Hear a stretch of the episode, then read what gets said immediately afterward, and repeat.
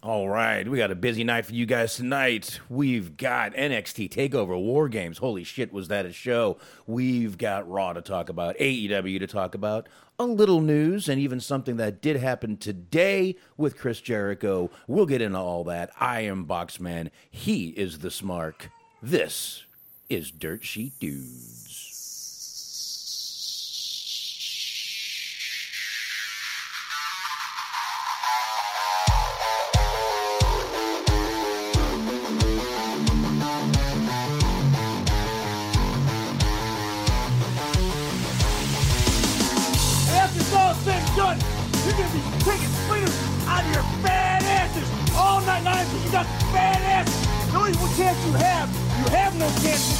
Is you can run lickety split. You can't run because you're fat asses. Well, Ric Flair, you know what? I'm not a normal looking athlete myself. You know what I'm talking about? I've been in the gyms lot. It's a privilege and an honor to walk out with Ole Anderson, Lex Luger, and the arm him all night. I am not a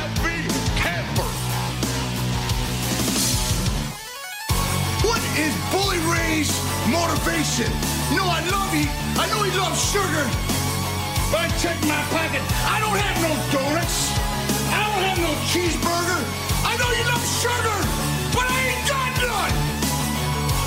To be the man, you gotta beat the man. And I'm saying, woo, right here in Nashville, Tennessee, pal. I'm the man.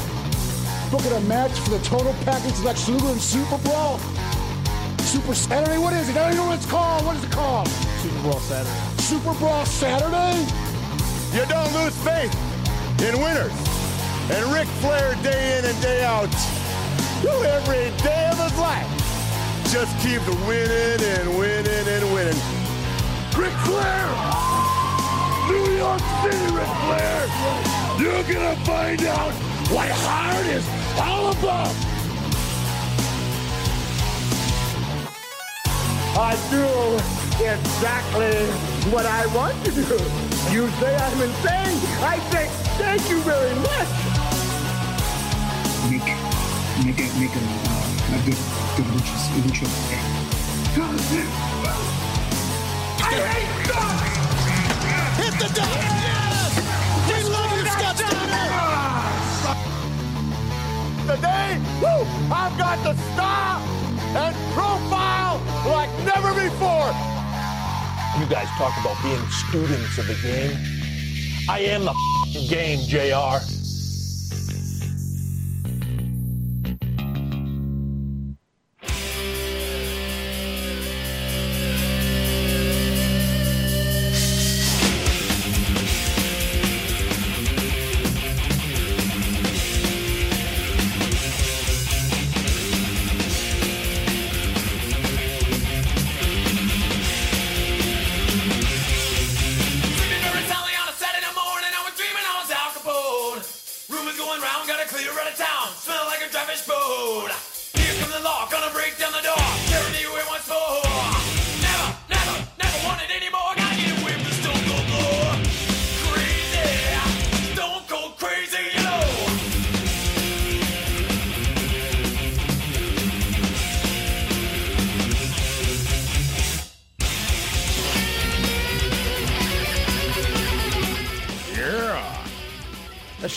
get you going. Woohoo, yeah. God damn, that's a good song. Get you, get you, get you fucking going wild and crazy on that one, man. Doing all the killing and food and playing on my saxophone. Anymore, anymore, can't I take it anymore? Gotta get away from the stone cold floor. You know, Queen did that song too. You know I that? think I do remember that. Yeah, yeah. Yeah, Freddie wait, I think is that uh, is that song from the Garage Inc. album where they did like all just covers? I'm not sure because I don't know who originally sang that song. Um, but uh, I know Queen did it. Might have been Queen. Might, might, that might be a fucking Queen song for all I know. Um, Well, but they uh, did do that album because there, there was that uh, the Turn the Page song that they did that was a cover of Bob Seger, and then they released because that was for the uh, album, which is all just covers. Yeah, yeah, I remember that when they did the uh, jar. They did that one too. I actually liked the Turn the Page one. That was good. Yeah, I liked it. Yeah, it was actually pretty good. I like that one. All right. Once again, this is Dirt Sheet Dudes. Thanks everybody for joining. Obviously, I am Boxman. That is Smark over there. Uh, man, what takeover was fucking amazing. Um, before we get into all that, let's go ahead and knock these plugs out of the way. Uh, of course, Cheeseman, Mojo, Gee Whiz, you're the high marks, and y'all should check them out. You should check them out Sunday nights, 8.30 p.m. Eastern Time on Mixer.com slash metal mit network. That's right, two T's in mit right there. Mixer.com slash metal mit network. Check out those guys there. And of course, Bobby Anthem and uh, Bobby Blades over on the Inhuman Experience. Check out those guys over there. Check them out on all the usual podcast platforms. Comes out Sunday afternoon, sometimes Mondays. Definitely subscribe. You will not be disappointed. And of course, Unscripted Wrestling. Definitely want to check out those guys. Blog Talk Radio, Sunday, Friday. Sometimes they, they do shows all the time and not always on wrestling. So definitely want to check them out. All the usual podcast platforms, and again, Blog Talk Radio. And Stephen Millan, we appreciate you sharing the show. Find him reviewing movies over there on Letterbox, boxd.com slash Stephen Millan. Don't forget to put two L's in that last name, Millan.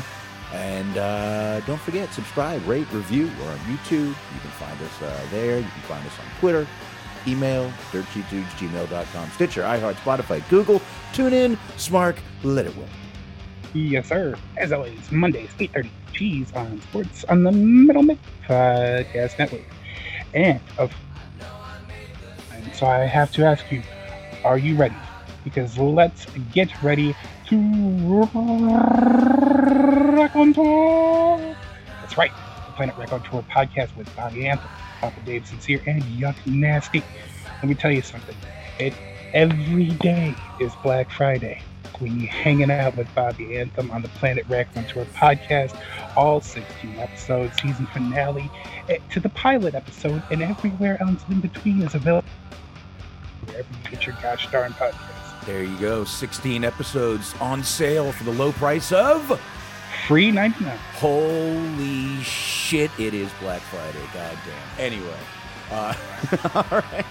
So there we go. I believe those are the plugs. Now, we can go ahead and start this show. Like I said, we do have a lot to get into, but before we get into anything, I do want to. Uh, I said there was something Chris Jericho did on this day, and it was back. Yes. It was back in 2001, December 9th, 2001. Do you know what that was, Mark? Mm. This would be the winning of the undisputed title. This was the undisputed heavyweight champion he became. He beat The Rock and Stone Cold in one night.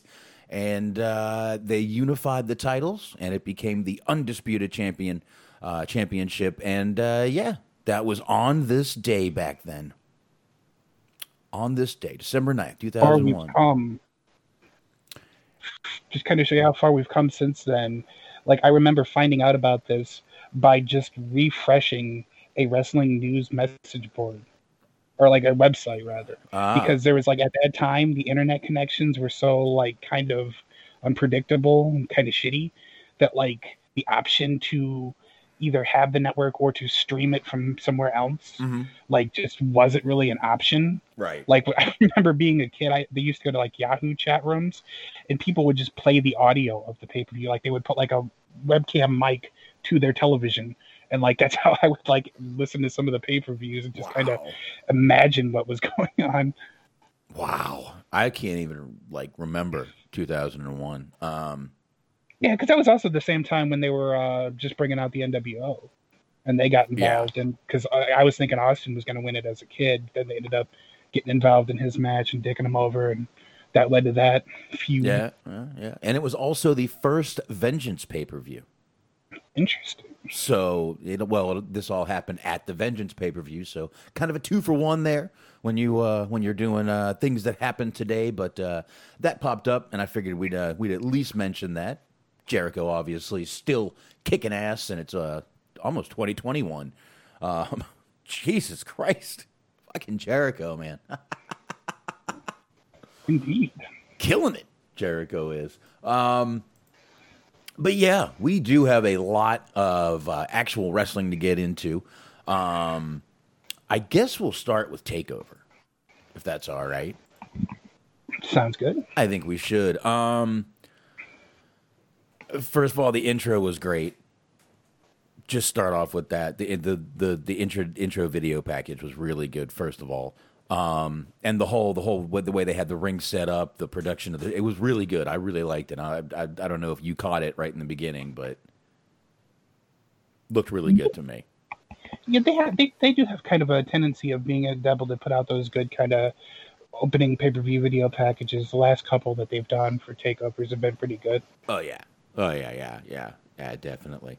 Um, and this show here, man, started out with the women's um, with the women's uh, War Games match, Team Shotzi versus Team Candice.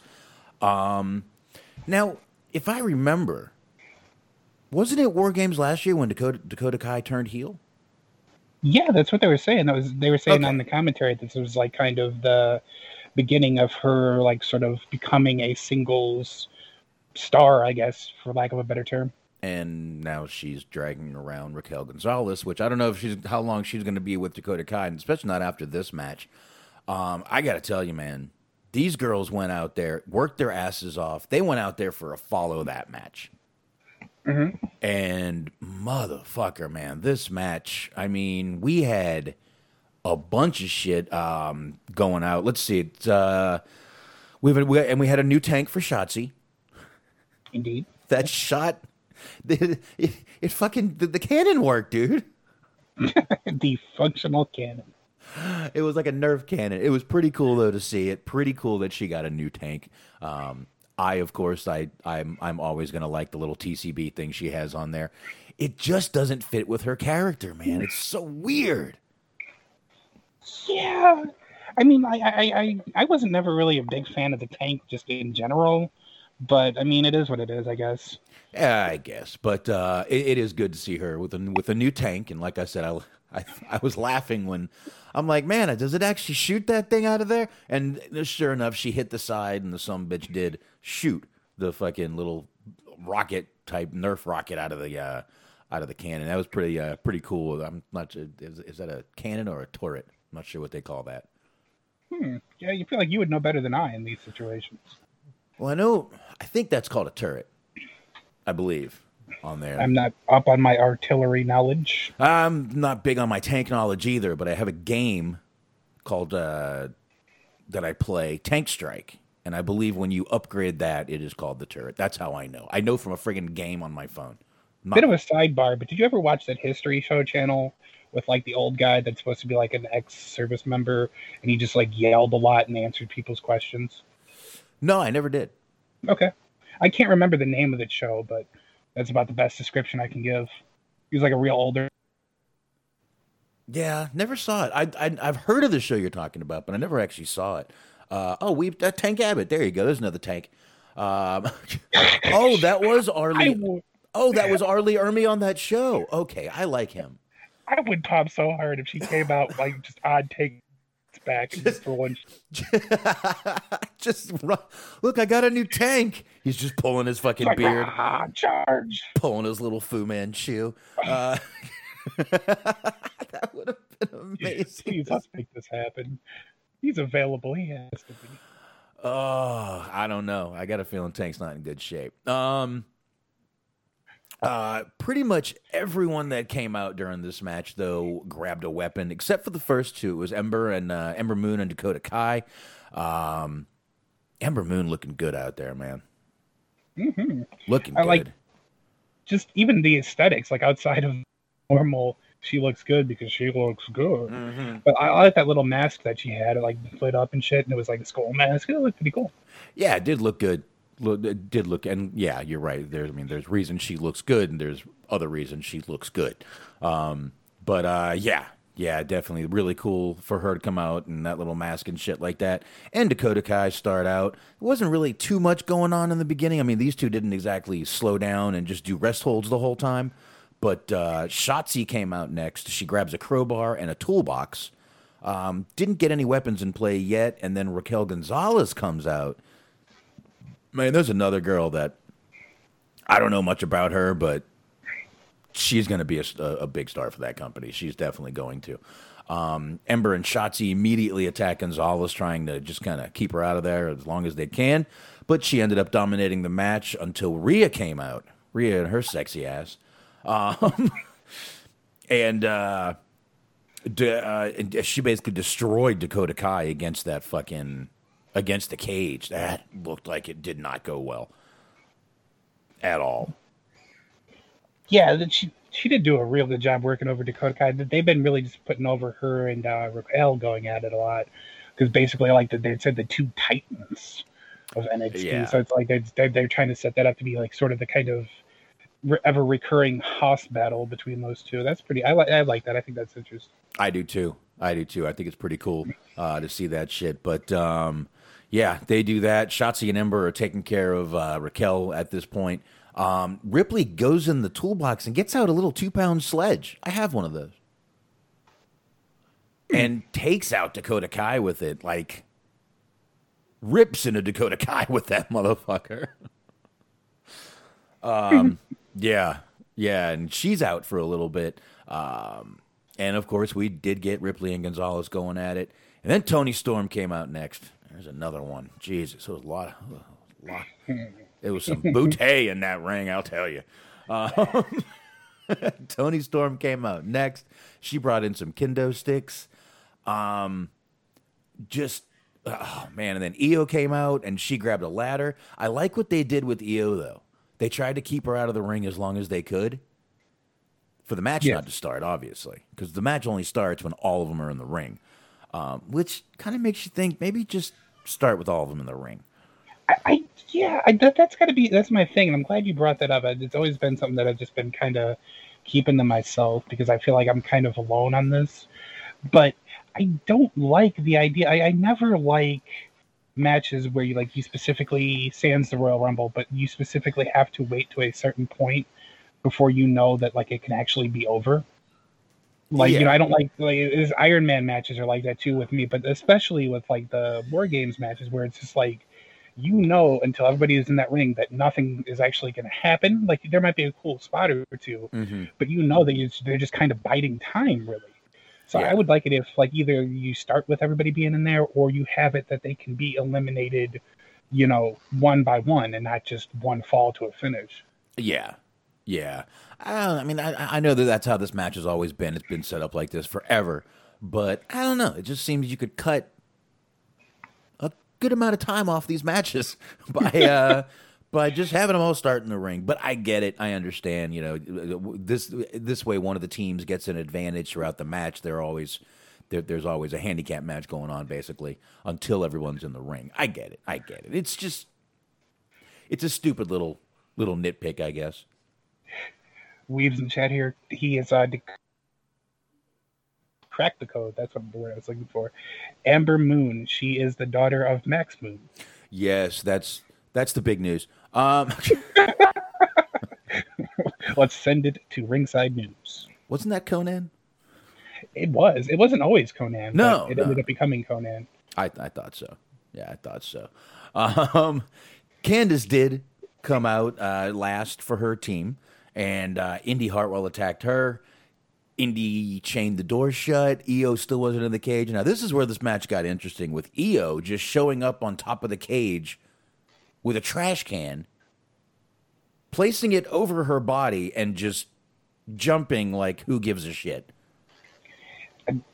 there are just like so many ways that you could interpret that though because on one hand i give her credit because i would never be able to have the balls to do that period but then also it doesn't seem like it's the wisest thing to do because like people could just move.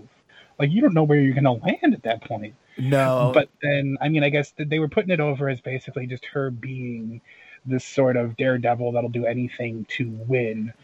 I'm really glad that they didn't use the word kamikaze because that would have put things in a real uncomfortable area. Yeah, really cool spot Yeah, really cool spot. And then at one point in the match, uh, what's her name? Dakota Kai d- almost kind of did the same thing. Put the trash can on top of Io when she was on the ground, did a double stomp to it, yeah it and she like got like- stuck. yeah exactly It looked like she was genuinely like trapped in there for only a couple seconds, but like it looked like it just folded into her. It it it, it kind of makes you wonder, man. Those trash cans could really do some damage, badly. You didn't. I didn't really think about it until then. You, yeah, you figure they'd always kind of, you know, they're, they're circles, so you, they should spread. But that motherfucker just clamped down on her, man. But uh, I don't know. Yeah, yeah. Antox is right. They did. They had to cut away for a second because Dakota Kai was like lifting the thing, like holy shit, she's stuck. But basically, it turned into a lethal lockdown match with all the fucking weapons in there. um, I mean, there were, uh, like I said, there was a toolbox in there. There was all kinds of shit. Um, but Raquel put Io Shirai through that ladder and uh, picked up the win for Team Candice. But I don't, th- you know what? I forgot to pull up our results here. I will spare some a little bit. I know we didn't do very well. Where did they go? I, I, I remember saying Friday that this was kind of the cut and dry, the easiest match to predict because they were setting up for a like everybody goes home happy situation. Nope. So Shotzi's team was obviously going to win. I of course also cuffed saying which means I'll probably be wrong and she'll lose. Well, yeah, which is what happened. yeah, we definitely got that one wrong. Yeah, we we both said Shotzi, Team Shotzi on that one. It was looking like that was the way it was going to go, and I guess they decided to let the heels win, which is fine. Um, I mean, obviously they did the the the, the last match did send everyone kind of going away happy, um, if you will. But um, after that, um, after that, but, but I'm uh, uh, Smark. Well, Th- that match. Go, go ahead. about that match, what's interesting about it, they just went through and talked about some of the crazier bumps. You're talking about like somebody like jumping off in person, Io at both times, being trapped in the trash can, Yeah. and a couple of the different, you know, like going through tables and being like sandwiched against the cage and just being beaten with all these items and tools and whatnot. Ironically, I guess there was an injury in this match, and it was kind of in a like spot where it didn't really look all that awful, but apparently it didn't go quite so well. Because apparently it is be that uh, Candice LeRae has a broken arm, Yeah. And I'm guessing I, I knew that coming in when I was watching the match, and I'm, I'm guessing it would happen at that very end, because at the very end, uh, shot she was going to dive on shot, or no, Shotzi was diving on her, Mm-hmm. and she positioned a chair so that Shotzi Right. Right. Right. Shotzi ended up coming down. I guess maybe the majority of her weight ended up coming down on her arm, Mm. something like that. That's the only thing I could think of. But apparently, she ended up allegedly breaking her arm. Yeah, I'm not sure if that was real or fake, but they definitely were selling it like it was real. So I don't know. I guess we'll see. I guess They we were will saying see. they, they were saying that it's kind of the rumor. They were saying it on the Observer that it's what they're fearing. So we'll see if that ends up becoming true or not. I haven't seen anything yet confirming or denying, but we'll see. Ah, yeah, we will. Yeah, we will. All right. So we had this uh, Tommaso Ciampa versus Timothy Thatcher match after that. Um, that was just a singles match. Uh, I mean, what else can you say? A fucking technically a brutally a, a clinic of a match, dude. These two just put on here. Um, really good shit, and I, I like you know, when something I noticed in the match that Thatcher does that no, no, not a lot of people really do this. Every time Ciampa was down and the ref was checking on him, Thatcher stood right behind the ref, not giving Ciampa one extra second to get a just get a breath. Thought that was a nice touch. I don't know if he always does that or not, but something I caught in the match. Yeah, that's what I like about him is like he's always very aware of just situational situational awareness of like you know being right next to the referee or you know if he's by the ropes using him to get out of the submission hold. Or using him to like get momentum for you know what he's doing to reverse a hold or counter a hold or what have you. Like he just he's one of those people that just wrestles very smart. Right. Yeah, yeah, he really does, man. And uh, just uh, uh, like I said, that little touch right there, I it was just something I noticed, and I man, he Thatcher had his ear like exploded. Looked like he got uh, looked like CM Punk when he did the UFC fight. Just ear was bleeding out of his ear. But I mean, and Ciampa, I mean, how many times have we said he's a common denominator when you're talking about, you know, incredible matches in NXT and pretty much anywhere he's been. Um, but just, we got this one right. Ciampa did get the victory in this one. Um, just a great match, though. It really was. I, I kind of wish they wouldn't have had uh, Thatcher lose to Two. For- Kushida prior to the match. Right. Because they basically just had him lose like two big matches like back to back, and that, that kind of sucks for him. That they did it in this match, like they both had long stretches of time where they just like beat the ever loving shit out of each other. So like they both looked really good. Yeah, yeah. Hurt him. Yeah, you can't say anyone came out of this match looking, you know, weak or uh, buried or anything like that. Both these No, guys, not at all. these guys had a fucking a brutal match, and someone had to win. Um, Yeah, that's that's about it. I would say the only like maybe minor nitpick is like maybe you have uh Ciampa hook his leg because he didn't really hook his leg. He just kind of laid on top. So I guess the point of that was being that they were both so exhausted by the end of the match. It's all he could really muster. So, like that's a minor nitpick, but all in all, I great match. I I enjoy. I had high hopes going into the match, and they, they lived up to it. right? Yeah, definitely, man. Definitely was a good match. This that one here. Um, this match was uh the next match wasn't bad either. Honestly, it was the Dexter Loomis versus Cameron Grimes strap match. Um, took a little while to actually get the strap match started because uh, Dexter Loomis uh, wouldn't get the strap on. No, what? Uh,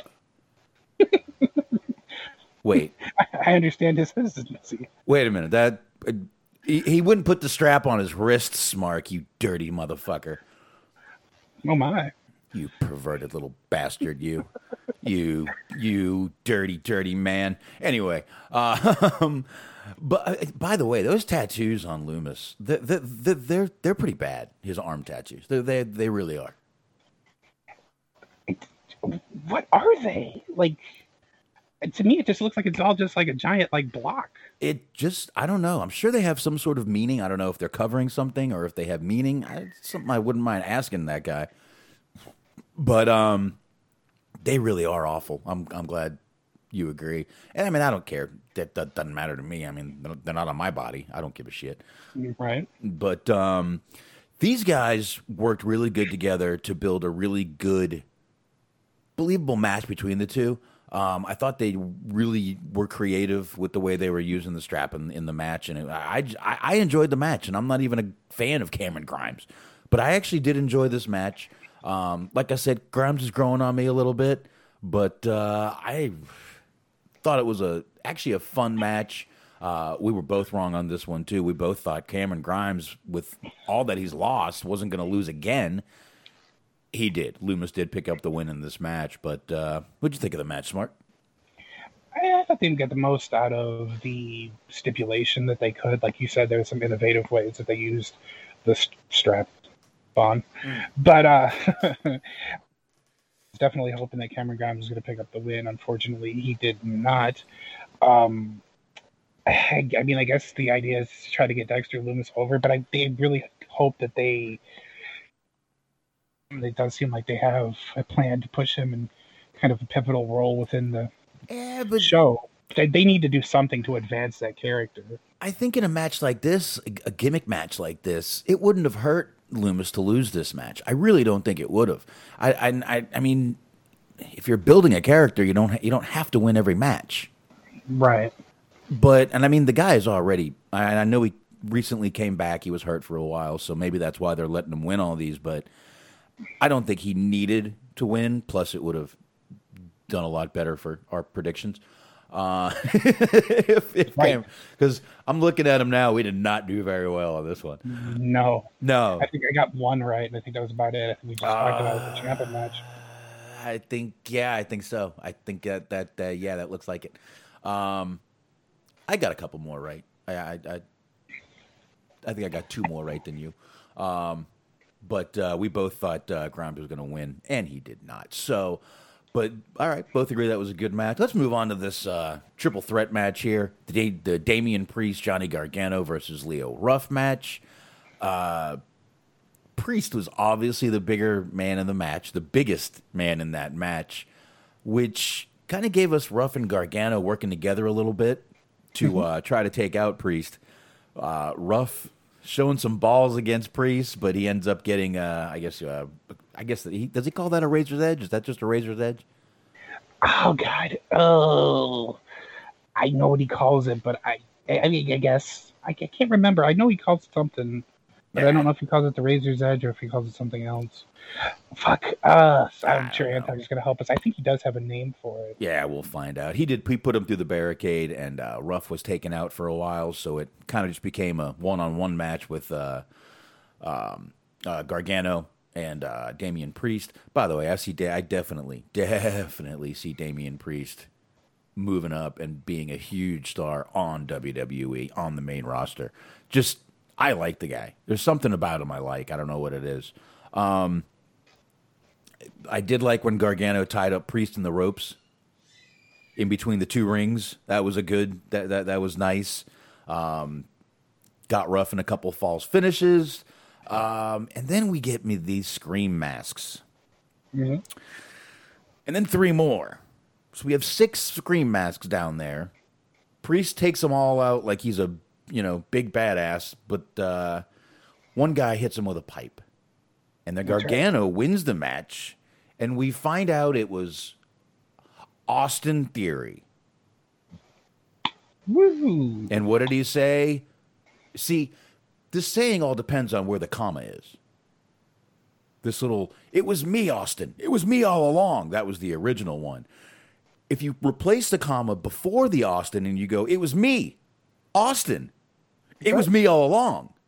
okay. Kind of like a "It's me, Mario" situation. Yeah, yeah. It's all where the little comma goes on that. I did like that. It was it was it was pretty funny. Um, but uh, this match was another match, though. I mean, I, I got to tell you, there was not a bad match on this show. Um, we've, we've actually only got one more match to go over after this. Um, and like I said, Gargano did end up winning the match to become the new North American champion. Uh, Smark, you said Leon was going to keep it, and I said Johnny Gargano was going to take it. Yeah, I, I did say Leon was going to keep it, but I was because it just made the most sense. But uh, I did also say I kept trying to hedge my bets on this shit because it did seem abundantly clear that they were going to put it on Gargano. But I was like, "They- but they have to. But they, they made Leon look like a joke. They need to it on him, and they they did throughout the whole match. Still, honestly, Yeah, they did. because you had Archer basically just being like, "Look, get out of my way, and I won't hurt you," and then you had Gargano just repeatedly shouting, "You're a, you're a joke" at him, and then Yes. you proved them wrong by losing to Gargano. So there goes. Like I honestly think that like he didn't really add anything to this match. Like you didn't need him to be in this feud. Basically, you just kind of made him look like shit. Yeah, it was just kind of something they like threw together or threw him in. I don't know why either. I'm not really sure. Uh, Sasha Baron Corbin says he can't wait for Damian Priest and Baron Corbin to team up. I can. I can wait as long as that never happens. Um, and I'm hoping I- that never happens.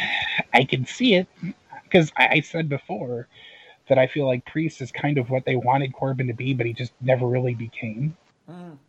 But so I could definitely see them being like they kind of have a similar body type and kind of look to them, or at least when Corbin was doing his whole you know original look. Yeah, I don't know about body type. I don't think um, Damian, Tall. Damian Priest's belly button has never talked to me.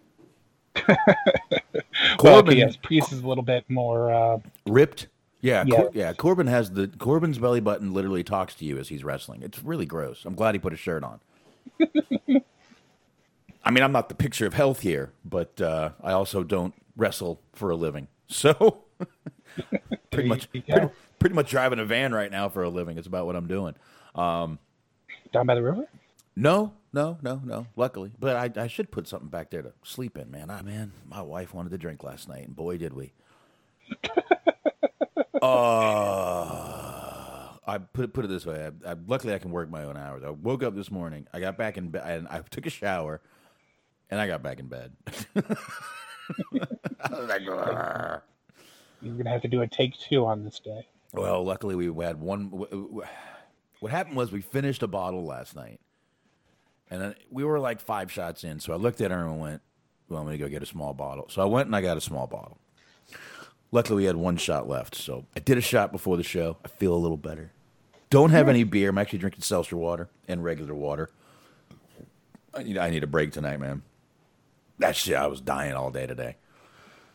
But a couple liquid IVs later, fucking rocking and rolling, man. And for some reason, as soon as this fucking mic turns on, I don't even care, don't even feel it anymore. So it's good shit, man. the Terry Gordy of podcast. There you go. I don't even feel that shit once this mic turns on, baby. Um, but yeah, I guess we can get to the last match, which holy shit, there's a lot to get into in this match. There was a lot going on in this match throughout the whole match. This was the last War Games match. Team, uh, is it? I gotta ask, is it McAfee or McAfee? Well, I'll gotta give me a second here. Pat McAfee. It Yes. is. It is McAfee. McAfee, Yes. Well, but it's spelled McAfee. right, like the antivirus, but it's pronounced McAfee. Okay. See, this is what I, I can't let this happen because my wife calls McDonald's McDonald's and it pisses me off. You know what? Akin to that, I have lived in the South for about over 20 years at this point. Uh huh. And it still just nails on a chalkboard makes my. When people call a cart a buggy, Okay, well that's I hate it. that's a southern little thing. different. That that that's a southern thing. Trust me. You go up north, there no one's saying buggy. Everyone says that down here. I'm used to I it. I don't know point. why, but I just it really just annoys me. Like every other southernism, I'm fine with, but it just annoys me. I call it a cart, but I was born in Boston, so I don't know. I don't know. It was always a cart to me when I was a kid, so I call it a cart. But she says McDonald's for McDonald's, and she's like, "But that's, I mean, the Big Mac." And I'm like, "Okay, what about the McRib, McChicken. the McChicken?" And she's like, "Well, that, but but what about the Big Mac?" I'm like, "All right, you got one sandwich. All right, it's there's no A in the name at all and, until the end." But, that is also confusing though, because his name is Ronald. Well, no, actually, it's Ronald McDonald. It is Ronald McDonald. Okay, yeah, no. For instance, it's McDonald instead Like- of McDonald. Like she's slammed doors on me for this argument. Uh, she, she, you hate the way I talk. No, I don't. No, I don't. I what can I say? I got a little Southern girl, um, but um, nothing I can do about that. she and and and my wife doesn't say the word cool. She says kill. K e w l. It's it's all I- that that that one I like though. Anyway, um, God, As long as she doesn't say cool beans, like that's. eh. No, that's if she was drunk, she may. But that that well, that, that's different. That's acceptable. that would be it. That, that, that, that- acceptable. You, you, you have you have like full permission to kind of just have fun with the English language when you're drunk because why not? Oh yes, yes. Uh, trust me, I've done that many times right here on this show. Um, Likewise. yeah, yeah. Well, you can't speak any language when you're. when you I, no, I invented my own. Yes, yes, yes, yes, you do. you absolutely do. Um, by the way, uh, big chat. Thanks everybody in the chat room right now. I really appreciate it. Yeah. Really appreciate it. Definitely. Intox. Get some Oh no, plenty and plenty. Mojo. What's going on, Mojo? Oh yeah, and plenty listening elsewhere. Thanks to all those people listening elsewhere. However you're listening, thank you. Let's uh, jump back into this last match here. O'Reilly and Dunne kicked off this War Games match. Um, lots of grappling in the beginning of this match. Uh, obviously, these guys were trying to pace themselves, so a few rest holds here and there. Um, McAfee's team has the advantage in this. One. I'm sorry, McAfee. I'm not going to be able to do this. It's not spelled the right way. I'm sorry. It's it's okay. Like I I, I kind of like how like I always wondered like what the listeners think because we both we both do it the different ways. So and, but then when you threw it at me like which one is it? You did both of them at the same time. Like I just I had to tell for a minute, so I had to pause. I was like I don't know. I'm, I, you know what? I don't care. Um, it doesn't matter. Um, not like I'm gonna ever meet the guy or anything. Um, but yeah, they, they were trying to pace themselves out a little bit in, in the beginning of this march, match. Um, and with uh, McAfee's team having the advantage, Oni Lorcan is the next one in. You thought Pat was coming in, but Oni held him back. Um, I was worried because I'm like, oh shit, they're gonna let him come in and do this much in that match. I don't They know if still ended up having him do quite a bit. they still had him do quite a bit in the match, absolutely. But I think if he was in there longer, I don't know how that would have worked out. It was very, very good idea to have him come in last. Actually, I think just so he wasn't in there the whole time. I don't think we needed that. Now I do want to give Pat uh, Pat some credit. Well, no, I'm just going to call him Pat. Um, I'm, I do want to give him a little bit of credit. The guy wore a neck brace on his radio show, which is completely unaffiliated with WWE, but he wanted to keep it going. That is one of the things that I love about like pro wrestling is like after some of these attacks, when the heels come out with like the giant like oversized neck braces. Yeah. Like I just love the fucking neck brace. Like it just always kind of just makes me smile. Yeah, yeah, I do too. But I, I really liked that he did that. You got to give him a little bit of credit. I saw a picture of it, and that's really all I saw. But you got to give the guy credit. He's at least trying to sell an injury, which some of these guys don't even try anymore. You know, Yeah. it's old school, and he is a little bit old school. Um, again, I don't have to like his promos. I don't have to. I. It's not that I hate his promos. I hate his fucking mannerisms. I hate him jumping around the ring like he's some ADHD child. For a split, I hate his fucking face. No, I don't. and I and I, I really wouldn't use that as an excuse. I wouldn't even say that. I don't think I can even say that. Um, I don't think that's even in my vocabulary, really. Um, just don't like his mannerisms. I really don't. I, they're just annoying to me, and that's it. Um, but anyway, Oni Lorcan came in. Him and Dunne really used the uh, the advantage over uh, Kyle O'Reilly. Um, I got to give it to uh, all of Undisputed Era. Really killed it in this match. They were everyone in this match once again came out there and fucking killed it. Um, Bobby Fish was the next one out. Um, Dad came in to help his son O'Reilly. Uh, now it's two on two. Um, and then Danny Burch came out again. We thought Pat was coming out. Burch held him back. Um, and uh, brings in a bag, and they were cricket bats, That's right. but they looked like they were made from high density foam. Yeah.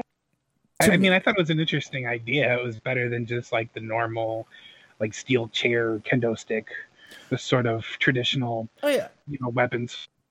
it was cool. It was cool. And hey, high density foam can hurt. Listen, they make foam that is as you know soft as you know anything you can find, and about as hard as a two by four.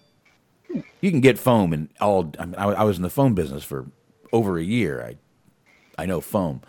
Um, you can get that shit pretty fucking strong. Matter of fact, I got some four uh, four pound in my garage that you can stand on with no problem. It's that, that it's literally four pounds per square inch. I mean, is isn't that essentially like what caulk is? What did you just call me? well, you know, nothing, you know, nothing that I wouldn't call you off air. Oh, all right. but I mean, I could probably very No, that basically the same material as caulk. no, caulk is like a, a almost like a paste that uh, kind of turns into a rubber almost. It's basically like liquid rubber, but they do make that kind of uh, that, that that like foam for um like window foam. Camper Insulation? campers and windows they make that that that that stuff for. This is way more dense than that though. What these looked like they were made of. Just how light they were. Just how when they held them and they were like spinning them, they looked incredibly light. Now I know they're big guys, but I don't know. They may not have been made out of foam. But uh, Roderick Strong came out. Um, he got attacked immediately by Oni and uh, Oni Lorcan and, and Burch. Um, this match hadn't even officially started, and I was already marking out for it. I got to tell you, it was a great fucking match. Really good. Even before Pat came out, um, he grabbed tables. Each table had one of the Undisputed Era's names on there and their logo. He had to pay a lot for that stencil. Um, so I was actually thinking about that because I just like the mental image because they've been doing this a lot where they've been drawing things on chairs yeah, or other weapons as wrestler logos and names and imagery. And I was like, I just like the idea of the wrestlers themselves, like the night before the big match, just like doing a whole bunch of arts and crafts. guys, we need stencils, an exacto knife, hmm and exactly what color is that that they use on their shirt? Exactly. Did any, any, anyone know the uh, RGB on that? Okay. Just some Michael's supply store in like Florida that just is constantly frequented by WWE wrestlers. they leave there all the time. It would have to be a Michaels because we don't have Hobby Lobbies in Florida. Um, no, We do here. I do. Like I their do fucking Hobby Lobby is so ridiculously overpriced. I do here, but I'll tell you, it's one. Of, I, I I've said before, I'm big into clocks.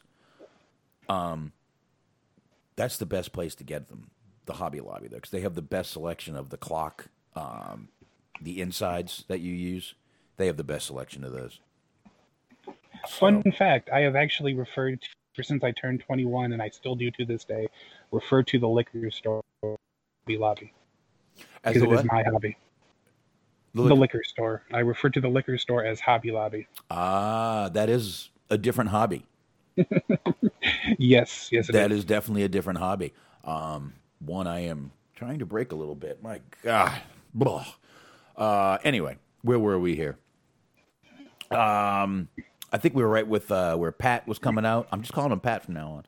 Uh, he grabs the tables. I said that right there, logos and names and shit. Even got a moonsault off the top rope from Pat putting uh, putting Roderick Strong through a table. Um, Cole was the last one out. He grabbed a chair and a fire extinguisher.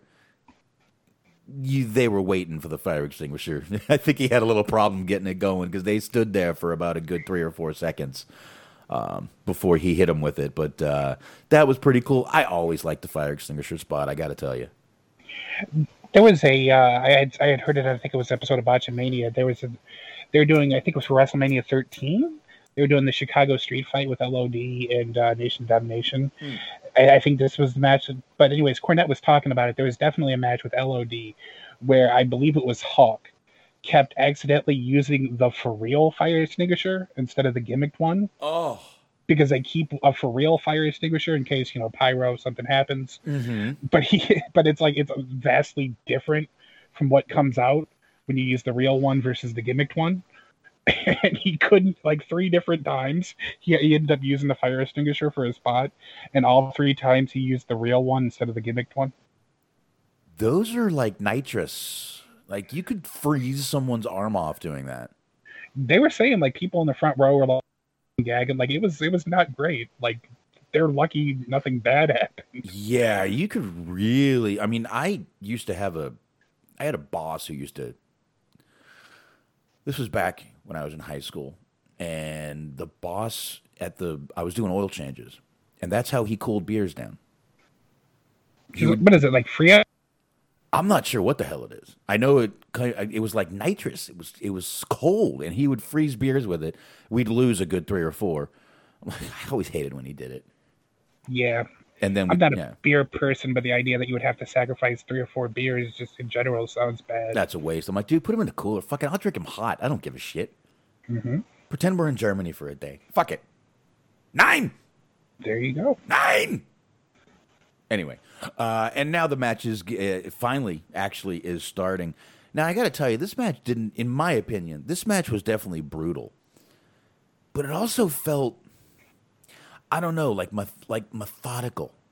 Also, like I, I don't know, not not choreographed, not planned, but it just felt like both teams came in with a plan, and they both executed the plan well.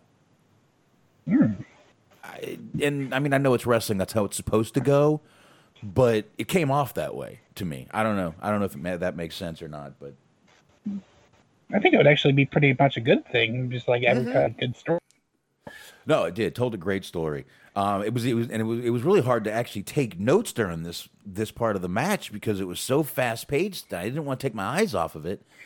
I'm glad I watched it the next day because I was able to pause and and watch it again and take notes. Otherwise, man, I oh my god, kind of wish we did this live. Um, we will do TLC live. We will. I'll make sure of it. Um, I'd rather then I don't have to take fucking notes.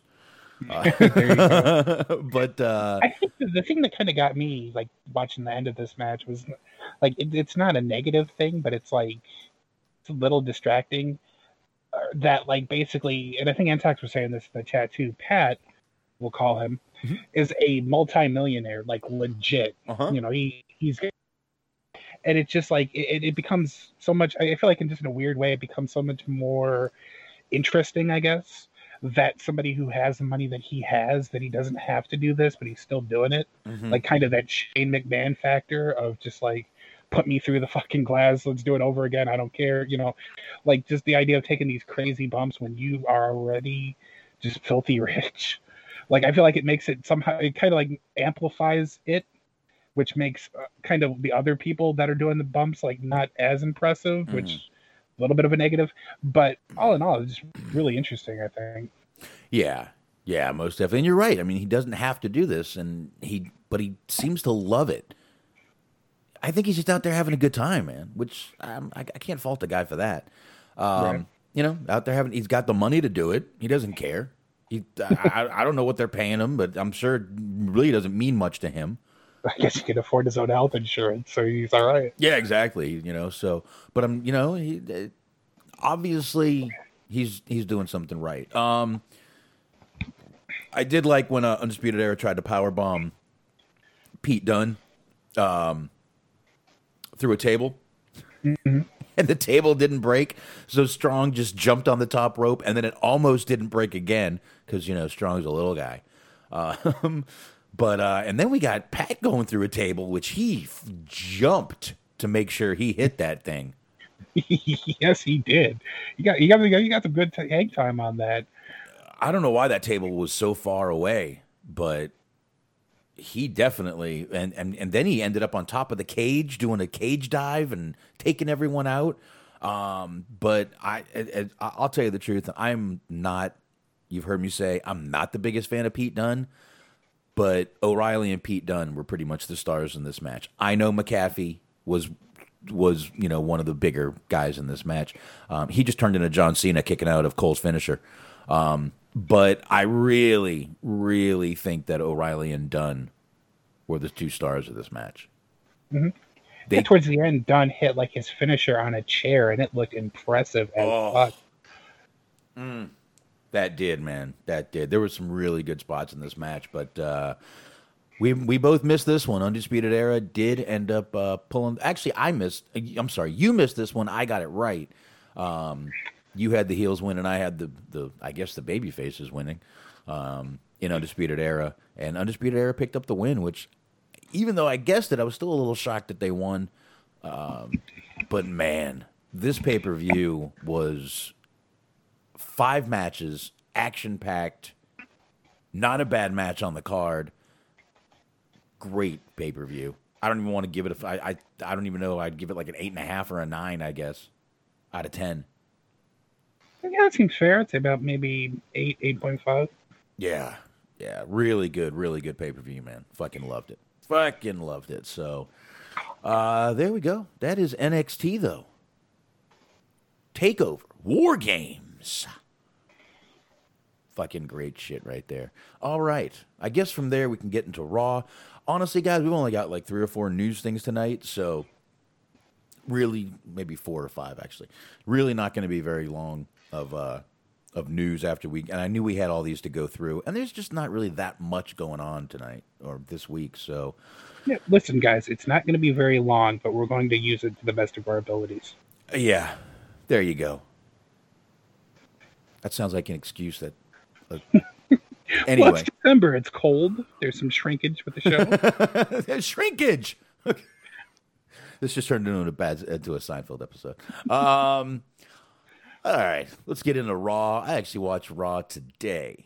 Um, definitely when you watch NXT the day before and then you watch Raw. Wow, what a difference! Uh, we did start off with another Pat Patterson tribute. Um, I just think they wanted to get it on all the shows. Um, and obviously, it happened last Wednesday, so they couldn't do it on Raw. Um, we did get a moment of silence, 10 bell salute, and then boom, intro hits, and it's business as usual. Um, That's right. But, but we did get more um, tributes to Pat Patterson throughout the night on this on this show, also. Um, but, you know, we don't need to get into him. We've talked about him a lot, so we're not going to do that. Uh, Orton came out slow, brooding. Randy Orton came out. Uh, we find out that Randy invited himself to the Funhouse tonight, which we didn't see. Um, gives a typical Orton promo. Bray pops up, and we get a game show called Let's Get Randy. I think in England that means something different. I believe in England that means let's get horny. Uh, but um, You, did you pick up on this on the uh, documentary that is Austin Powers? uh, yeah, yeah, that's kind of where that's. Kind Do I make you horny, Randy? Yeah. All right. anyway, uh, we did get a match set up for later with Bray and Orton, um, which ended up being the uh, main event, which we'll get into later. Uh, let's see. What else did we have after that? We had Asuka with Lana backstage, and then there was this weird pre-match promo with Nia and Shayna, where Yes. boobs on her back. Yeah, because they're gonna mutilate her. They're gonna make her front her back and her back her front. She's gonna have back titties. That is something a five-year-old would say. Mm-hmm. Who wrote? Who wrote this shit? Somebody who has the deteriorating brain capacity that now makes them a five year old. I mean, was Vince on the toilet when he wrote this or something? I God, this was bad. And you know what? I, I I'm pretty sure Vince was laughing at that line. Boobs on her back. Get it? Anyway, I think that's more just what would make Vince happy. It's just boobs on the front, boobs on the back. then I can hug her and still grab them boys. All right. Pretty much, yeah. I should have grapefruits on my back. All right. uh, anyway, um, and then there was another. Did you notice the? I don't know. We had a lot of long video packages on this show, and they weren't like a minute and a half. They were like five and six minutes. Like genuinely, the the first part you said the first promo was by Orton, and I I remember because I was fast forwarding through the opening video package. Yes. and it was on DVR, so usually I get like the last minute of whatever is on before it. So it started at about eight minutes. So you take that one minute off for the DVR time. There was like seven minutes of like opening video, video packages before they got to the fucking first promo, let alone match. Yeah, it was. It was. I, found it throughout the night. They had a lot of long videos, uh, and I mean, I, I, I guess I mean you got three hours to kill. I mean, that's not my problem though. That's your fault, not mine. Um, but anyway, I, I, enough about the long video packages. I mean, that's like I said, they're killing time right now, and whatever. It's the holidays. Let's. I guess we can't bitch. They got like two weeks before their pay per view is the problem with that though, because like that's kind of what. And I, Raw has been good the last couple weeks. Like the, the the go home show before Survivor Series, I really liked, mm-hmm. but it seemed like this week was like if you you know you make them if you ever make the mistake of like trying to start a conversation with a coworker you don't like or are not really interested in, and they for whatever reason decide to tell you just this long fucking meandering story. Hmm. Like I felt like it was an hour and a half long story of like a coworker you're not interested in, or like an old relative that you haven't seen in a while, but you can't make the conversation go. Yeah, but l- luckily we're like like you said though. Luckily we've got the DVR. We I I flew past a lot of the videos too. It was just wasn't worth it. Um, we come back from a commercial though after that, and Ricochet is back there with Dana Brooke. Um, Mark, I have a question. Is there any way to stop Ricochet from talking? he I mean, has that's kind of what they tried to do. They put Matt Riddle out there. they've got to do something. He has no charisma in his words. He has no no emotion. He's just monotone. And it's like, dude, show something. Raise your voice or something. Yeah, I'd rather him scream. I wouldn't even mind if he sat there and yelled. He's just got nothing. He's just he's a snooze.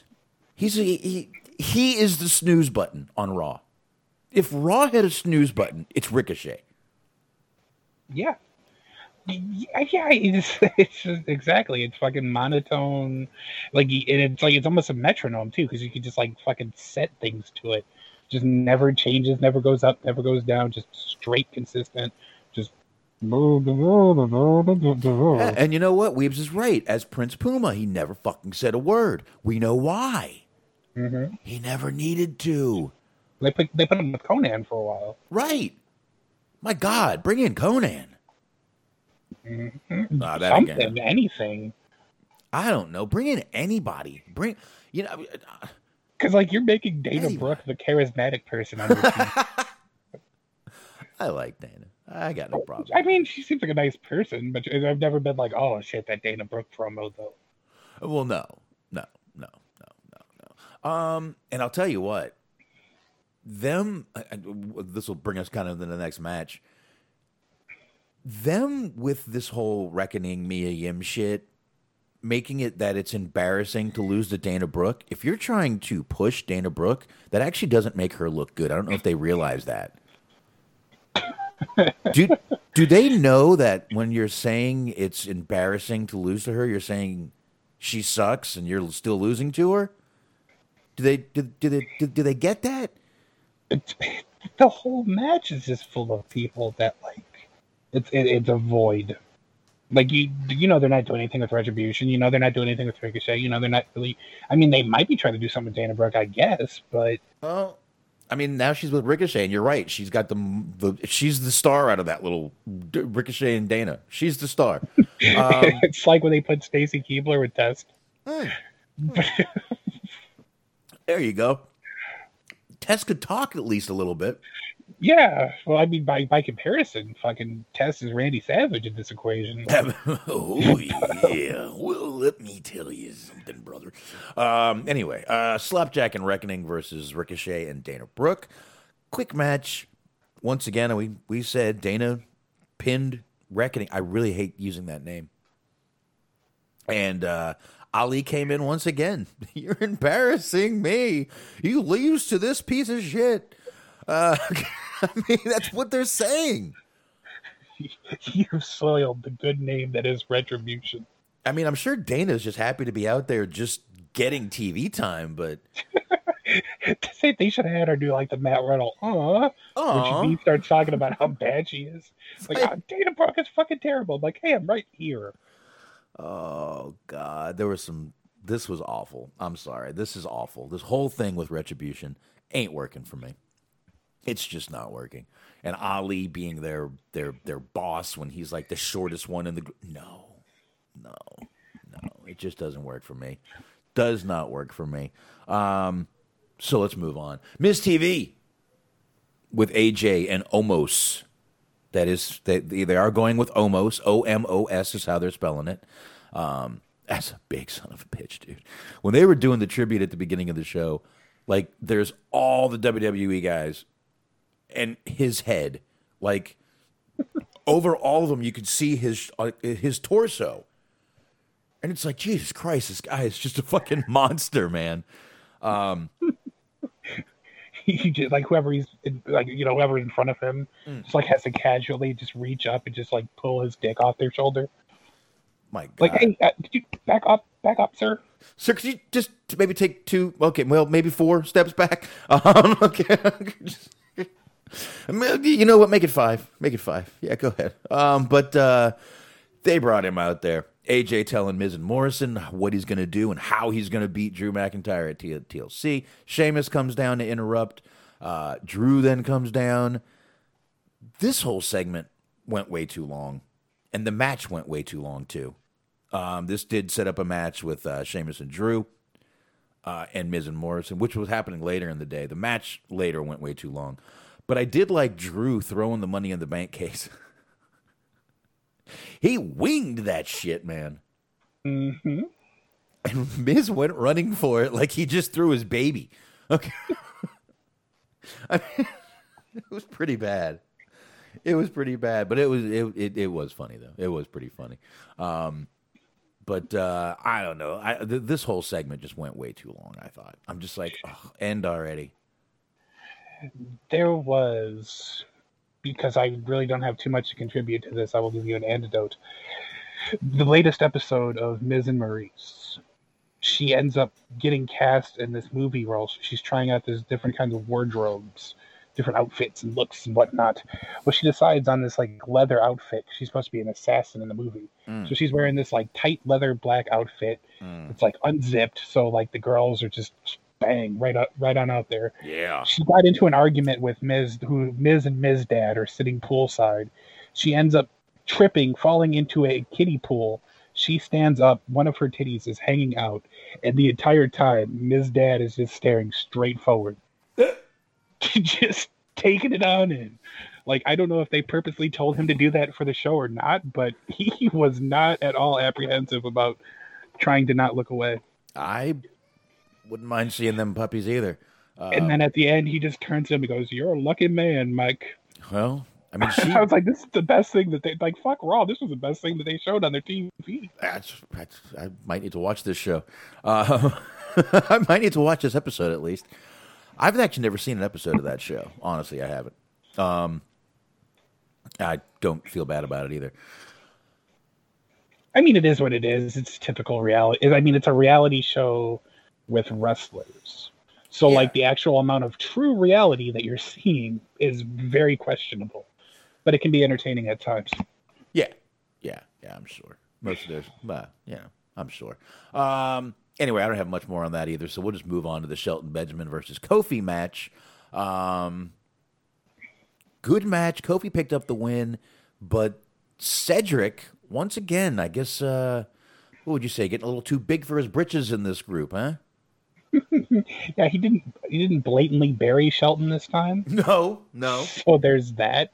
But he was still just like, yeah, you know what? Fuck it. I want a match too. Come on, tough guy. Yeah, he says, I'm tired of you guys slipping through our fingers or slipping through the cracks. I'm not sure what he said. But uh, we did get Cedric versus Kofi. Cedric picked up the win, and he's over there. Like, I'm, I'm sitting there, like, okay, so he just beat a guy who had a match and was selling that he was hurt in the match. Does that really help Cedric? I mean, I think I think it actually kind of does, like because it helps in his mind. Like uh, from a kayfabe standpoint, it helps him believe that even though, like, he doesn't see it as you know he beat somebody that already had a match, he sees it as him being better than Kofi, which is what his character believed anyway. So, like, Yeah, did, did it yeah. actually help him? Eh, maybe not. Yeah. But like, from a kayfabe standpoint, it works. I think. All right, I'll buy that. I'll buy that one. Um, but yeah, there was that right, match right there. Now they showed a thing for tribute to the troop. Did, did you watch that? I think it was on Sunday. It was on. It was on during NXT. Oh, so they like counter program themselves. Uh, uh, but no, I I didn't see it. I mean, I think what they do is very nice, but it never really seems like a show that's like must watch. When they used to go over like over to Afghanistan and stuff, I actually did enjoy watching it. Now that they're like just kind of staying here, and I think what they did, it looked like they just had all the guys on the in the Thunderdome. They had the screens filled with servicemen, which I mean, that's that, that that's still pretty cool. Yeah, I mean, was you do have to apply for those seats, and Yeah, you know, kind of random draw the luck. You know, mm. mm-hmm. I'm sure they had them all pre-planned and filled up, and oh yeah, no, I mean in that in that instance, yes, they obviously did. But I'm saying, you know, like you normally you would actually have to kind of you know put an effort to get a spot on the show to be in the crowd. You know what I mean? So it's kind of cool that they got their own special show, kind of just for them. Yeah, yeah, yeah. But I mean, I I, I did not see it, but uh, got a nice recap video for it, so it was pretty cool. Um, but this is where we get the Drew and Sheamus versus Miz and Morrison and AJ, the handicap match. Uh, are, are you still allowed to call them that? You okay with that? I, I think that the ruling has never been officialized yet. I think it's still in the courts. Oh. So until we get a full verdict, we're gonna have to. We'll just keep it going as is. Okay, okay, we'll go as is with that. Um, but I, I, I got to tell you, I really, I mean, I saw the match. It was what it was. It wasn't great. It wasn't horrible. Um, but I mean, I guess we'll talk about to end the match. I mean, they've been talking the whole show about how, and last week how Sheamus was going to turn on his partner. Blah blah blah. You know, we know it. Uh, to end the match, Sheamus accidentally does brogue kick Drew. Um, AJ then jumps in with the phenomenal forearm for the pin. AJ picked up the win on that match. But I I thought the match went too long. After that big segment they did, I'm like, this is just way too. And then we got another segment with Drew and Sheamus. They're fighting backstage. Pat Buck tries to break them up. They end up putting him through a table, and then suddenly they're like, "Let's go grab a pint." Mm-hmm. And it's like, what, what, what, what just happened, and why, and who cares?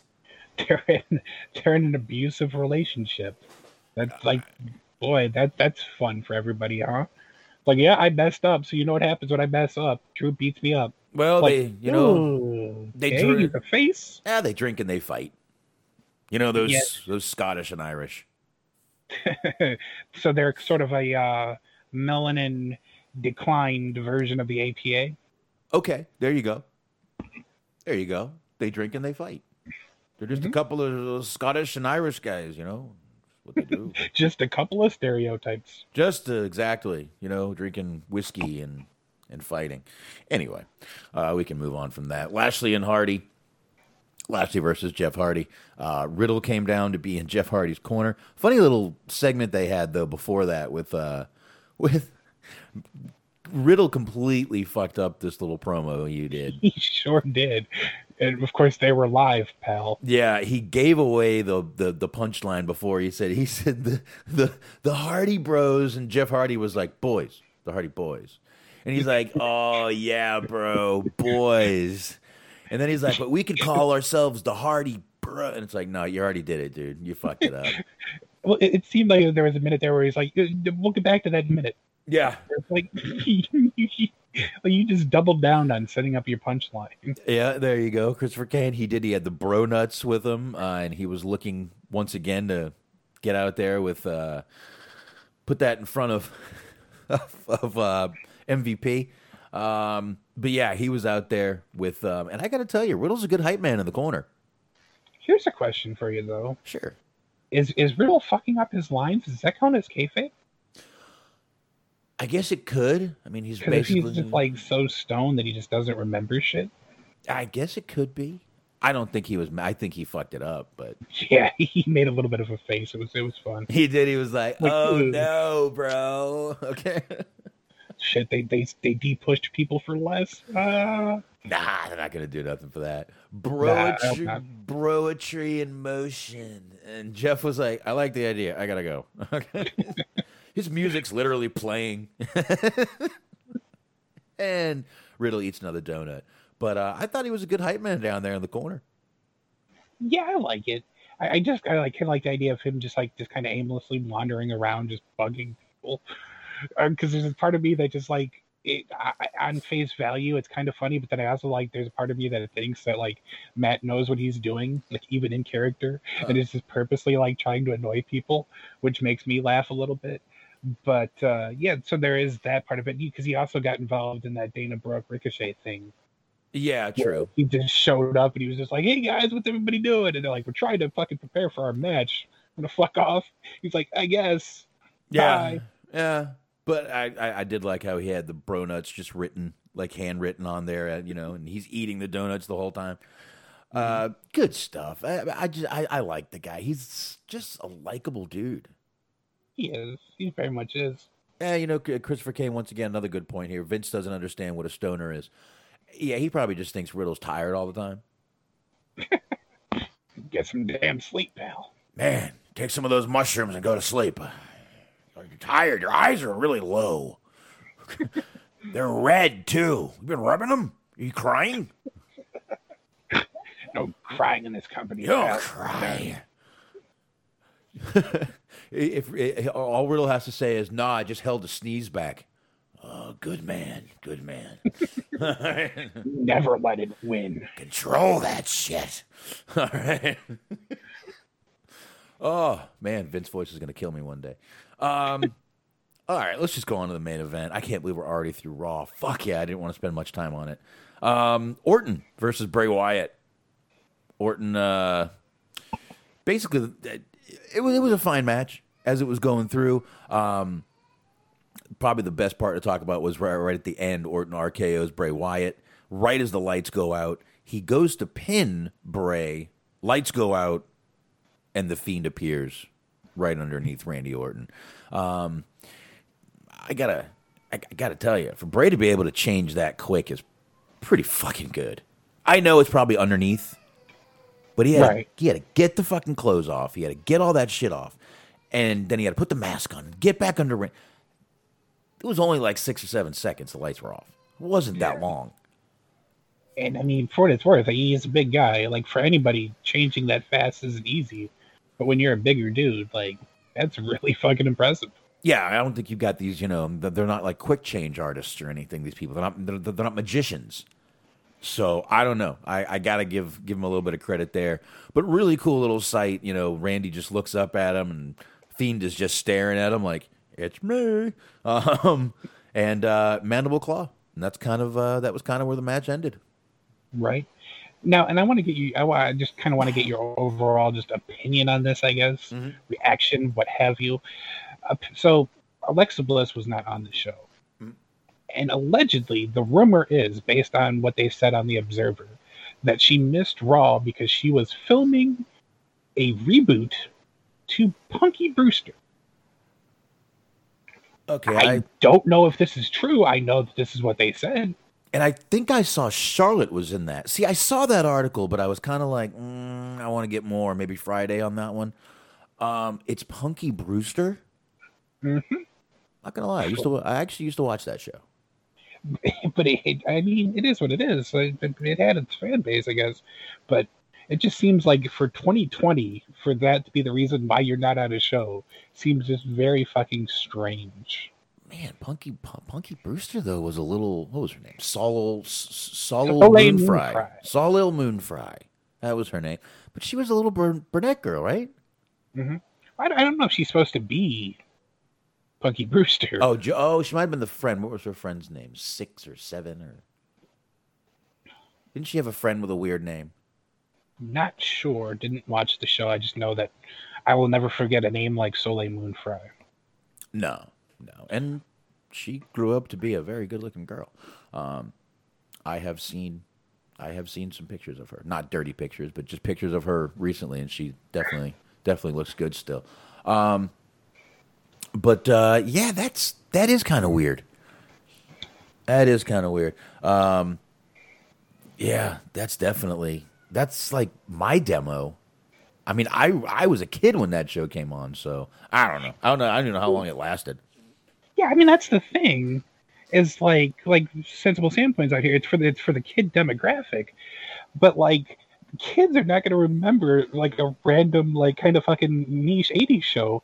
Like their parents are going to have to like kind of put them on it, and then but like that's not really something that like parents share their love of. It's not like Star Wars or like Ghostbusters or some shit. Yeah, and that show had a lot of really powerful moments in it because I believe the premise was the, of the show was she was a an orphan that was taken in by this family, right? This dad. I think I think that's what it was. So there were some pretty powerful stories on that show. I don't, I don't know. I we talked very- about it on the show a couple weeks ago because I, I just kind of mentioned how weird it was. I thought that they dedicated an episode to the Challenger explosion. Hmm. Yeah, that's that's that's pretty weird too. But I mean, it's pretty dark for like a fucking family-friendly sitcom. True, and I'm, geez, I remember that too. I, that was what year? Eighty. Yeah, I mean, I was, I, I, I 85. yeah, I mean, I believe most of the ch- some of the chat was with me, and I mean, I was in school watching that. Only reason I know that it's an 85 is because that was the same year that the Bears won the Super Bowl, and their meeting with the president that comes for every year when a team wins the Super Bowl got canceled because of that. Oh, well, I remember that. Oh, so that was the Super Bowl shuffle year. Mhm. Ah, I remember that song. I remember that song. I remember Mm. that song. Um, but yeah, that was okay. So that was eighty-five. I would have been ten, and I we were I was in school, and I got to tell you, that's the last space shuttle launch I remember watching in school ever. I do remember watching another challenge. Didn't another Challenger blow up? I Later. know that there was some, and there was another problem. I it might have been unmanned though. I don't know for sure. Hmm. Okay. All right. I know another one did because I was fishing and I had this little a little thing made by Jeep. Yes, Jeep, the actual, you know, Jeeps. but it was a it was a radio, it was a flashlight, and it had a little a little tiny television in it, like a you know the, the, the, not not portable size, a little bigger than that, but probably like a probably like a four by four by six by four TV in it. And it picked up local channels, and I was we were watching the news when that shit blew up too. I'm not sure if it was a Challenger, but I know another space shuttle blew up way.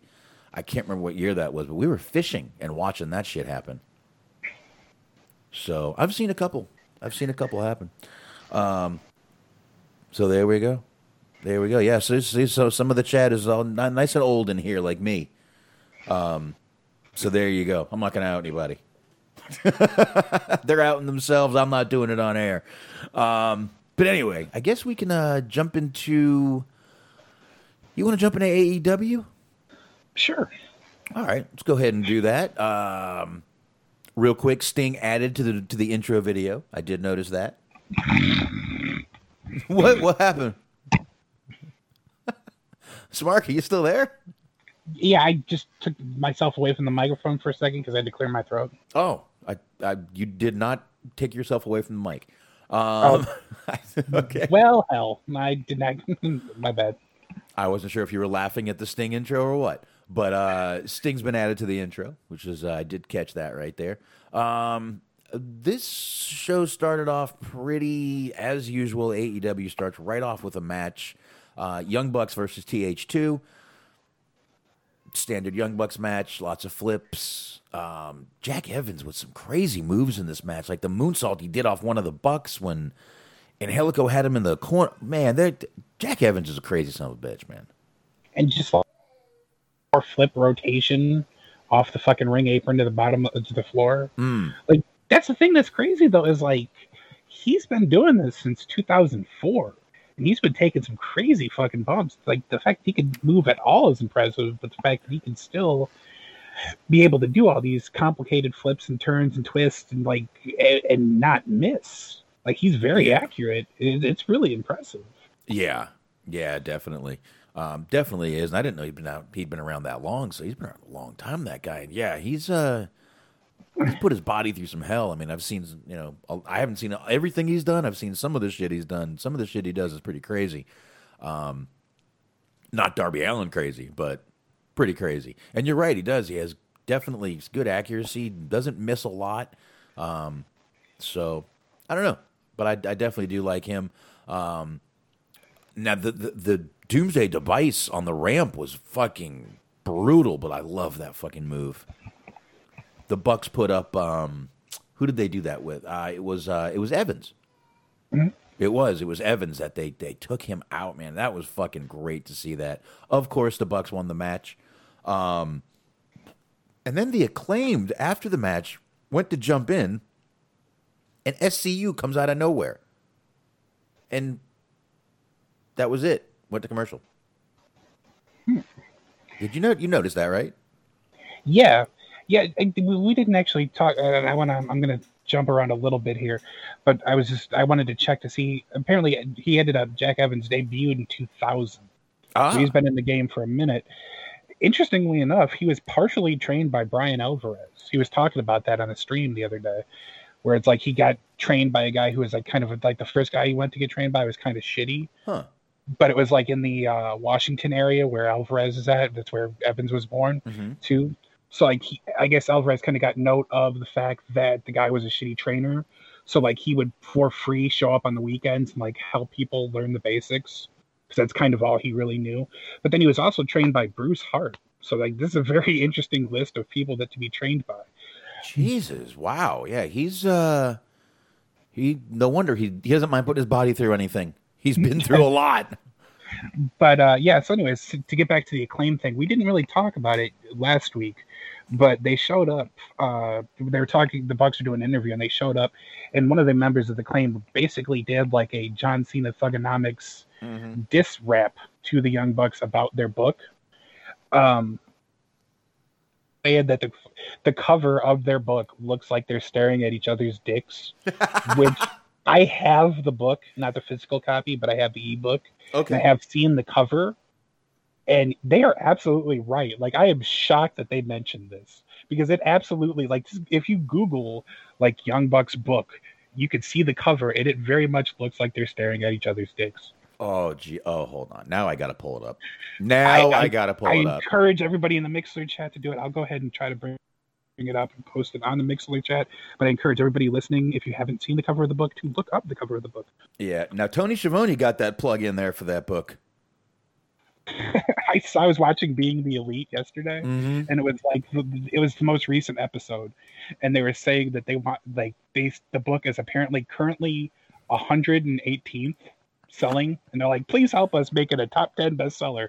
Like I don't know if that's possible. Yeah, they're staring at each other's junk. Um. I'm saying it looks like they're staring at, at each other's dicks. Yeah. Like it is the worst like book cover I could possibly imagine. Yeah, that's uh I mean I know they're supposed to be like, you know, sombering and but yeah, I don't I mean they couldn't have just been Anyway, they didn't look at that and go, "Maybe this the, d- dude, this is a little weird." It literally looks like I'll show you mine if you show me yours. It's not good. Pretty much. I'm Anyway, gonna go ahead and post that in the mixer chat. Yeah, go ahead, it. I got- Yeah, it very much looks like summer camp shenanigans. Yeah, I got Mixer on the. I never went to summer camp, so I don't know. I got Mixer on the uh, or the chat on the uh, little laptop over here, so I'm I'm I'm tripling up computers tonight. Um, but uh, Yeah, yeah. yeah. Oh, uh, Christopher Kane. That is uh, Jade Cargill. She's hot, hot, hot, hot, hot. Anyway, um, we'll get into her a little bit later. I mean, I wish, but anyway, um, Darby Allin. Yeah, we come back. We, I mean, I do, but I mean, we, we come back from commercial. We got Darby Allin back there. I bel- is, is is that called the with the picture the Rorschach test? Is that what it is? Yeah. Okay, yeah. I thought Rorschach so. test. Pretty much all he sees is Brian Cage and all of them. Um, but I like this. I did too. Because either this means that Darby is obsessed or that Darby's like therapist is just drawing a bunch of pictures of shirtless men Yes. and showing it to him. Exactly. Um, but I, it was it was pretty cool. It's like you know, what do you see? Snake in the grass. Blah blah blah. It was it was, it was good. I like this. And then he, they show him the picture of the sting, and he just laughed. I thought that I was I was laughing. I'm like, that was funny. Ah, but anyway, speaking of Sting, let's go ahead and get to that too, because there there wasn't really much to that video. I mean, I like these Darby Allin videos, but anyway, uh, I, it, th- this th- this entrance of Cody's, he has to make a shorter one. I mean, for yeah, because it was just for a promo. Exactly. And he came out like he was like the fucking 1996 Chicago Bulls. Where it's like, doot, doot, doot, doot, doot, doot. And now, the starting lineup. Oh, he comes out like he's God. He does. He comes out like he's God, and it's fucking my God, Hunter Hearst Rhodes. Um, it's it's just not. I, I don't know. He, he needs a shorter one, just for certain things. Came out in his suit. Uh, Tony comes in, uh, just about to start talking, and the lights go out, and Sting's video comes up, and here comes Sting. Um, I got it. I I know Arn was the first to say something to him, but that was a nice little moment with Sting and Tony Schiavone. Mm-hmm. I liked it. It was. It came off as a nice, nice, nice little moment for those two right there. Schiavone was like, he's like, "Come and give me a hug," and Schiavone's like, "I don't know." Um, Well, yeah, that was the great part about it. Was like you said, it started off with Arn Anderson. He's like, "Well, y'all got your own business. I- I guess I'll see myself out." Yep. He just like just kind of wanders to the backstage area, and then Tony Schiavone's like, "Well, who am I to be here?" And then Sting basically pulls to Chris Farley. Brothers don't shake hands. Brothers hug, man. Yeah, yeah, it was. I, I liked it, man. And then you know he made him do the uh, "It's Sting," how how Schiavone used to say, and I can't do that. But uh, that was great. That was a cool little moment. And then you know Schiavone did bow out, and um, Cody, of course, I have been waiting to get in the ring with you. Of course, you have, Cody. Of course, say what you mean. I've been waiting to beat you for a very long time in the middle of my ring. That's what Cody meant to say. I am so sad that they don't have like full capacity crowd because I feel like the moment you're about to get to, like if every if it, would have been 100 percent capacity, the moment where Sting says, "I'm not here for you, Cody," Uh huh. I felt like that would have been the biggest pop of the night. I think it would have been too. At least not yet. He said. I I think I had to say something because you could see the guy heartbreaking. Yeah. Yeah. Poor Cody. Yeah, it was funny. Can I please go over you, sir? No, I know. It, oh, and you know that's what's going to happen. If, if that that match will happen. That that that match will happen. I he, Sting didn't really say why he was there, but I did like when he's pointing something's very familiar and he's pointing at Darby Allin. Um, I don't know what they're going to do with them. I don't know if how they're going to work it. I'm curious to see, but we didn't. Sting didn't say much. I did like how he grabbed Cody though, and he was like, "See you later, kid." Little bit of little bit of Joker Sting there Yeah. little bit, little bit. Uh, But uh, I don't know, man. I mean, I don't know what they're gonna. I- Like I said, I don't know what they're gonna do with Sting. Um, I know Sting does look old. He is. His hair thinning. It is. His hair is gray. He didn't even dye it black. I appreciate that actually. I actually like that he didn't dye it black. So Yeah, I, I like it too. It just kind of seems like it's kind of his. Like everybody knows that it's basically his like last run, whatever it is, whether they actually have him wrestle or not, or if they have him just do like you know little cinematic matches where he doesn't really get- actually have to get hurt. But like everybody knows, you know, he's been in the business forever. He's this grizzled veteran, so like let him look like it. Yeah, yeah, and I think he does. I I have no problem with with with, with it. I actually like the little the what what, what he, ugh, I'm stuttering tonight. I like what he did tonight. Um, and I guess we're going to see more of it. He's I rumor going around. He's got a five year deal, and he's sixty. Is he sixty or years? Yeah, sixty. I believe sixty. something like that. I don't know. I'm not sure. Something like that. 50, 55, 60, who knows? Um, I could look it up if I really wanted to, uh, but I haven't. But yeah, yeah, he did. He definitely kept it vague tonight, which, uh, as Antox just said in the chat, 61 Sting is. So he'll be 66 when his contract is up. I don't know how many more matches he. I don't know how many more matches he's got left in him, but uh, we'll see. We will. We will see very soon. Um, Team Taz was backstage after that, Spark, and who was the kid? Hook, I believe. Taz's son. Oh, that's Taz's. He really named. Wait a minute. He named his son Hook after being because he's from Red Hook. Did he really do this? I mean, that's the name that they're giving him. I don't know if that's his shoot name. I think it is, honestly. Okay, that is his son. All right. Okay, it's not his real name. Okay. All right. Um, Hook. Is he gonna come out? I don't know. Is he a?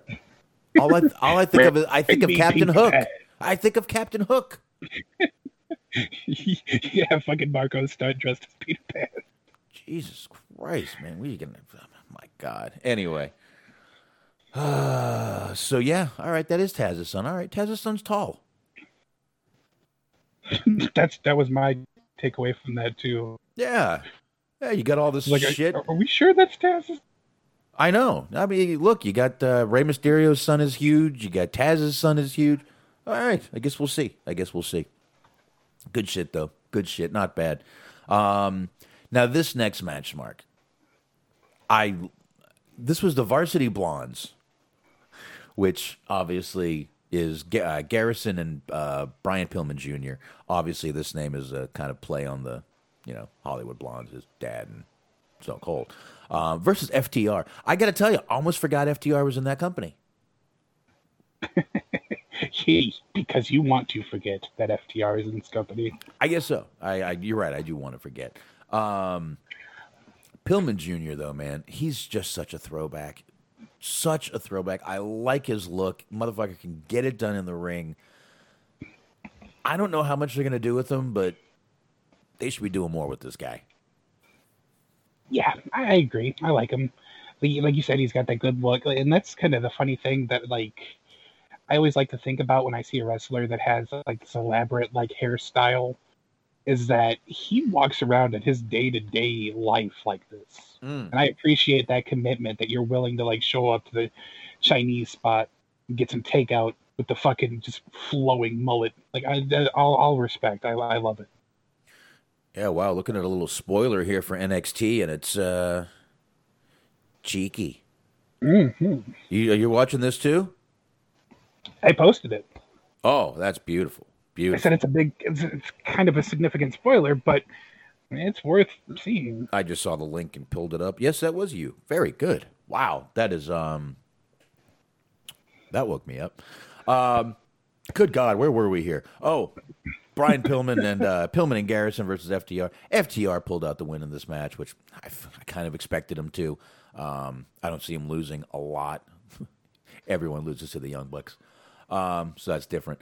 Then they got in the face of uh, FTR, got in the face of Jurassic Express, which I guess that's setting up the next feud. Wonderful. Um, and that that really was it. I mean, really, the only thing in that match I want to talk wanted to talk about was Pillman. That that was it. So, whatever. Um, Adam Page once again drinking at the bar. Uh, when Alex Reynolds and John Silver pop up to be his partners next week against uh, Private Party and Matt Hardy, once again they're pushing Silver to do this little comedy thing, and he's good at it, man. He is. He's a funny guy. Uh, Alex Reynolds, I don't know a lot about him, but they've been pushing a little more with John Silver. But he's a funny guy, man. He's I'm not gonna lie, I popped for the tiny cowboy hats.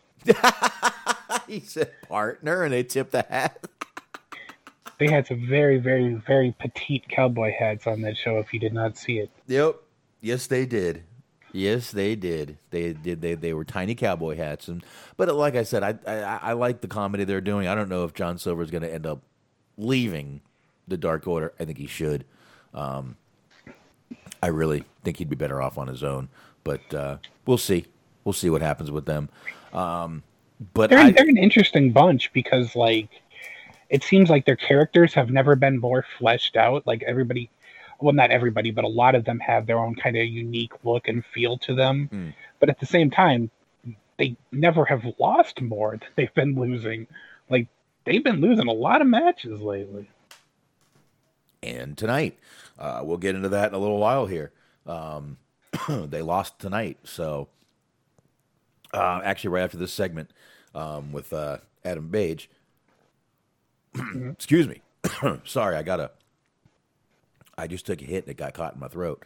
Um, I'll, I'll do a little quick anecdote. Like I said, I was watching Being the Elite yesterday, and they set up like a uh, like fucking Looney Tune style.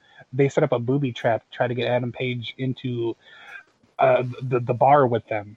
So they set up this long trail of fucking shot glasses full of alcohol, and he eventually wanders in. But like they're preparing for the party, and like Colt Cabana like legitimately doesn't drink alcohol, but they're trying to get him to drink alcohol, and he just goes, "Hey guys, guys, I don't drink."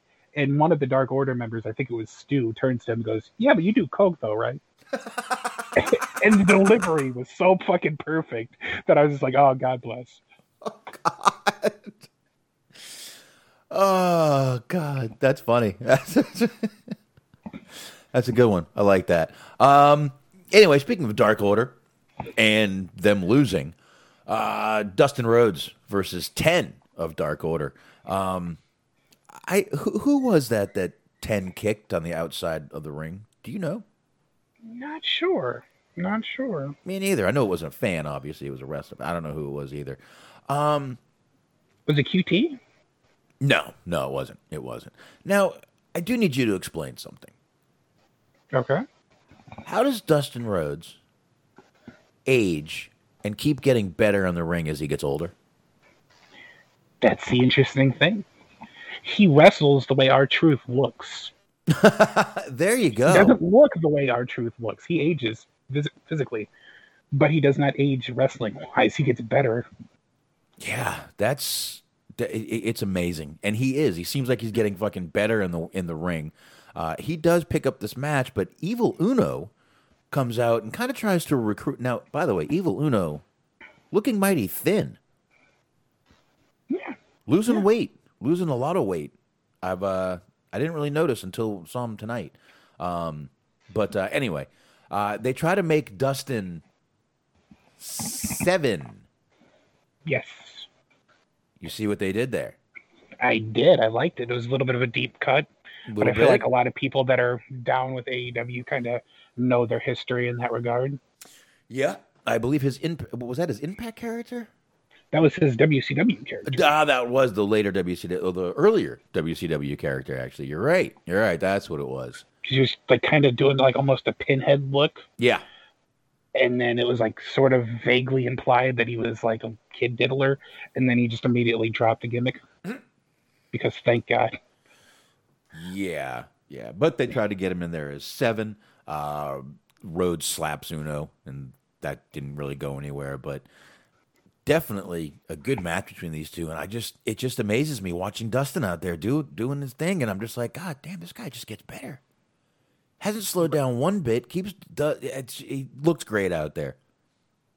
It really makes me wonder, like had what have what had happened to him not happened to him had it not gone that quite that way, and we would have had to, we've been able to see him kind of work sober and clean for the majority of his time. Yeah. like I wonder what that would have looked like and how well he would have been able to perform, or if the fact that like he had to kind of get his shit together kind of led to him getting in even better shape and being able to do what he does now. Like almost that he almost needed to go through all that shit.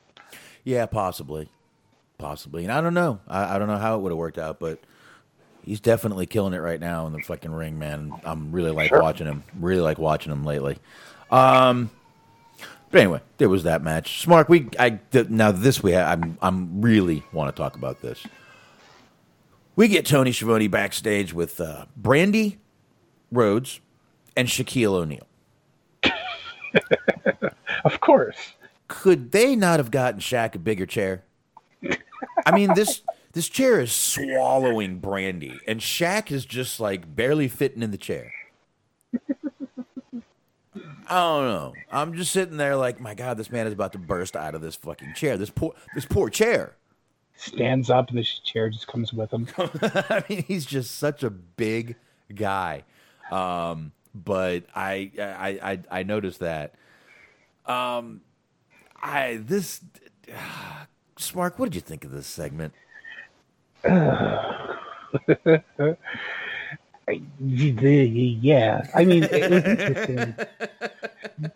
And well, they saved it towards the end, but what happens? And they do this like this like throughout wrestling, where they get somebody. WWE did this a lot. They did it with Lawrence Taylor. They did it with Gronk, where they're known for their big, you know, like larger than life personality. Hmm. But then they come on the wrestling television and they're just like, golly gee gosh, it sure is swell to be here. like they're just purposely so very polite and very respect you know respectful of everything that's going on and it's like you're here because of your personality because you dick around and you have a good time and you're an interesting character but then like so why strip that away which for the beginning of it was like what was happening because Shaq was like oh you know i'm a big fan of you and your husband and i just really enjoy everything that happens here I, I, I, love, I love you guys like i love papa john's so there was that. There was, and I did, I did catch that. Shaq was a little tame in this, uh, in in in, in this little scene here. It it was phone voice Shaq. Yeah, yeah. So, all right, keep going. Sorry. But yeah, so no, like, it- it- like I said, it started off very tame, but then he started to become a little bit more of a dick over time. So it, like it paid off. Mm-hmm. But it was like you know because he was like I, I really I don't appreciate what you know I like my friend and everything, but I I don't I can't condone what she did. I didn't like what she did. And Brandi was like, yeah, I didn't like what she did either. I, she broke my arm. Yeah, exactly. But then the the ending though was the worst, where Mm, you know Shaq tells Brandi, "Well, why your arms in a sling? You should get some pointers from Jade." And that is what made her so mad. She threw a cup of water in Shaq's face. which I absolutely detest. I Shaq prepared for it though. If you watch it back, Shaq like uh, two seconds before she did it, he was already had his mouth closed. He was hol- holding his breath basically. But Put on some goggles.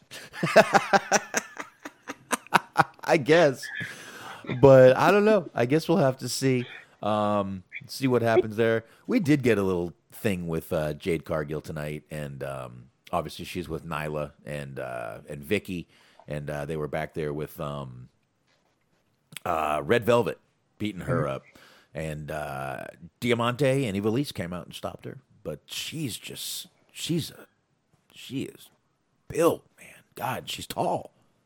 Well, she was a basketball player, so that makes sense. But whew, she's a good-looking girl, man. Um, but yeah, I just this was not. I don't know what this accomplished in, uh, in this whole segment with Brandi and Shaq. I don't think it accomplished anything, to be honest with you.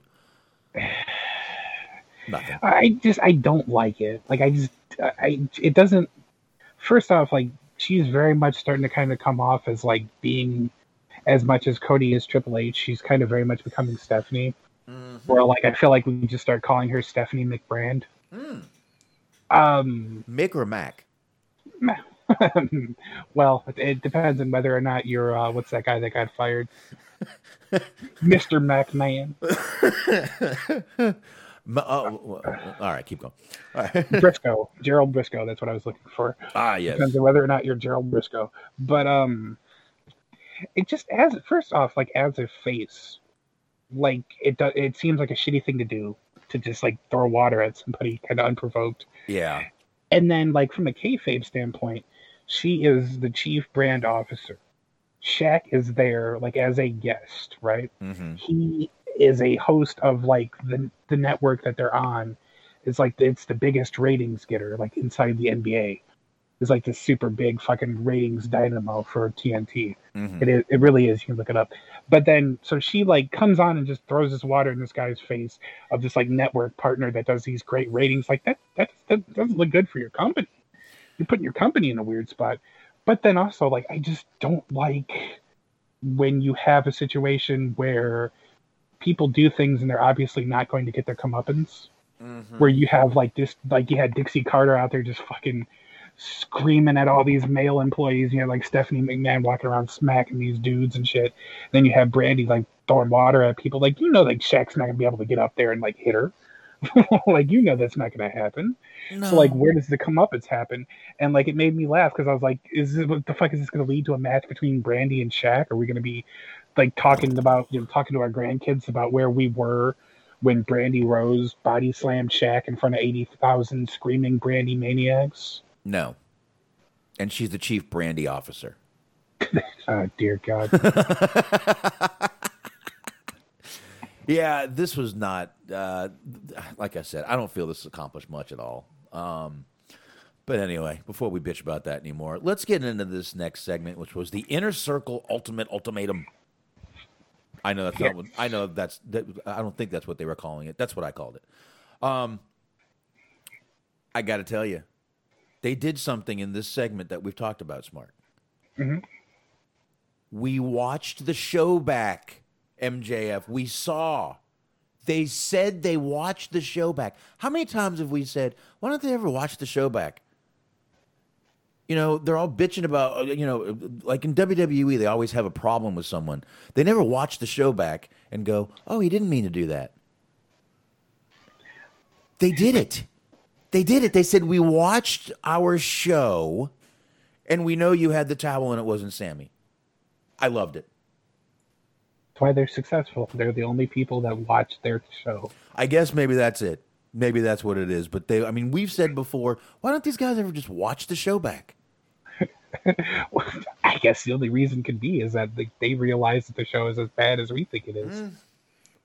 Like, if you're on Raw, would you want to watch Raw back?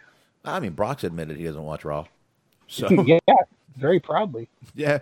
So, anyway, man, I loved that part of the segment. I'm like, finally, someone did this. Um, but this was a pretty funny segment um, the whole way through. You got, uh, you know, Sammy did end up shaking hands with MJF by the end of it, but he did tell MJF and Jericho he'll quit if anything else bad happens, which pretty much tells me something bad's going to happen. Mm-hmm. Obviously. Funny exchange between Hager and Wardlow. I loved when Hager, well, they're having, they're talking about he's staring at me, you're staring at me, and then Hager goes, I could stop staring right now, and he stares right back at him, and I'm like, what the fuck? I loved it. I thought it was a great little little thing, man. I have I was laughing my ass off at those two. it, it kind of got me. It got me from the beginning too, where it was like they find they settled the problem between Sammy and MJF, and Jericho was like, "All right, good, glad everyone's happy, right? No more questions." And you, you just hear like Hager in the background, like, "I got a question." Like it's just so like like the time that he actually does end up talking, it's just so that he can start more shit. Oh yeah, yeah, it's good. It, th- th- they're good. Now, I will say, as much as I enjoyed this segment, I got to tell you, they all just decided to stay together. I don't think it, this was kind of unnecessary. It- yeah, because it just seemed very anticlimactic. Yeah. Because I was just like sitting there because I was like expecting it. Because you, okay, you get Sammy and you get MJF. They're like they're on the same page now, and Jericho was talking about how great it is. And like, okay, so the turn's coming. They're gonna jump him. But no, they didn't end up turning on Jericho. Jericho didn't turn on them. Nobody turned on anybody. Nobody was turned on at all. It was very unsexy. Oh Um, Jesus! Um, I actually No, did. Nothing happened. No, and I, I was expecting, and I don't want to talk too much about it because we will get there in a minute. But I was thinking, all right, maybe it, they're going to be involved in the main event, so maybe something will happen there. Not yes. so much. when they announced that they were going to be be down there for that match, I'm like, maybe they are going to take out. I, I thought maybe they were going to take out MJF. Right. Did not turn out that way, and we will get into that in a little while. Um, but yeah, a not really necessary segment. I guess they were just again. A lot of these companies are trying to kill some time. I guess to it's the holidays. I don't know. Well, I don't know. I'm, I just gave him an excuse, but we'll move on from that. But I did like that.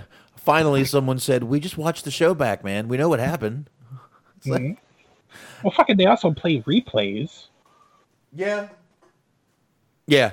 Yeah, they did, but uh, I don't know. That was the best part of it. Anyway, this match was next year: the Eddie Kingston, the Butcher, and the Blade with the Bunny versus the Lucha Brothers and Lance Archer, uh, who ran down to the ring and just cross body took everybody out. Mm-hmm. The Man on Fire. Yeah, then they, they all brawled outside of the ring, and I'm like, oh, the match hadn't started yet. Um, but I'll tell you, Pentagon was taken out of this match early. He got put through a table by the butcher, and then quickly the camera panned over, and they were showing him being kind of carried away, limping, by by two two officials. They only showed it for like a quick glance, and then they got right off of that. So I hope Pentagon's all right. Yeah, I, I, I saw the aftermath. I didn't actually see him go through the table because I had a little bit of stuff going on at that point. So I was a little bit distracted during all of this. Mm-hmm. But I couldn't quite tell if it was like genuine or not. If they just needed a reason to get Pentagon out, out of there because they have a storyline purpose in mind, or if you know he actually did end up unfortunately injuring himself, which would be kind of hard to do because him and Fenix are both pretty fucking tough. Yeah, I don't know. I guess we'll find out. Um, but uh, it looked. I, I I don't know. I mean, because they didn't. Like I said, they really quickly and they didn't really mention it.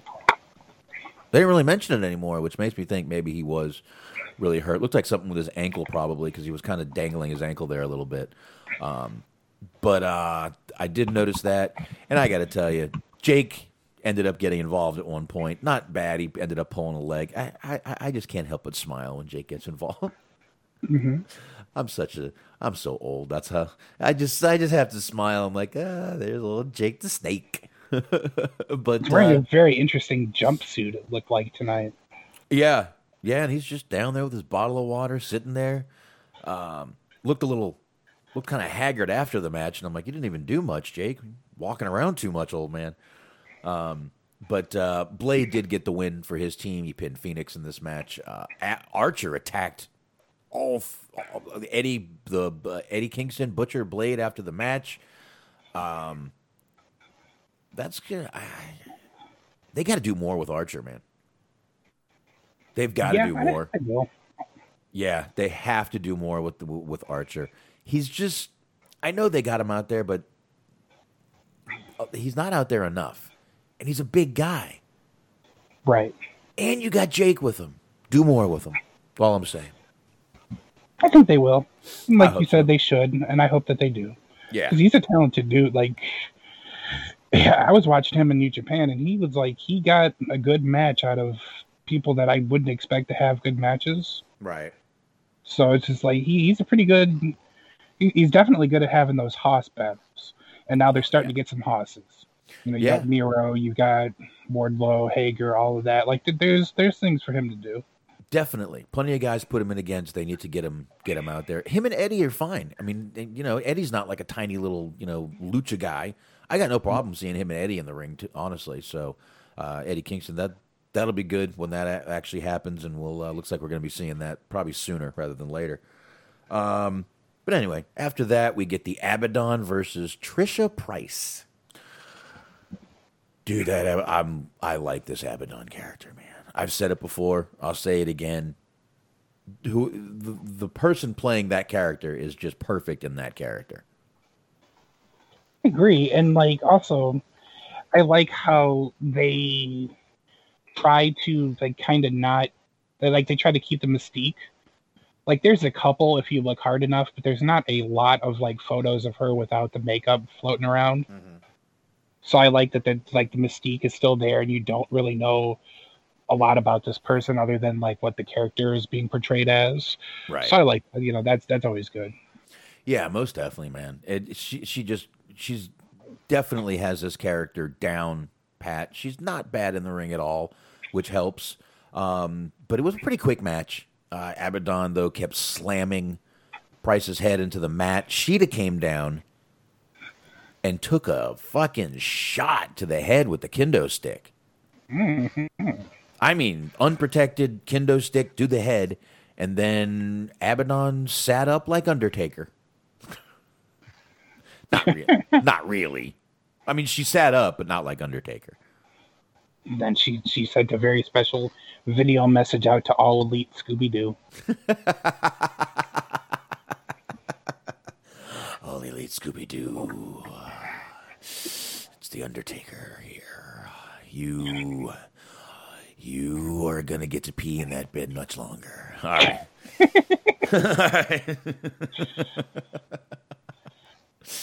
uh, shit. Who was it? Was was it Nick Gage who who did that for a kid?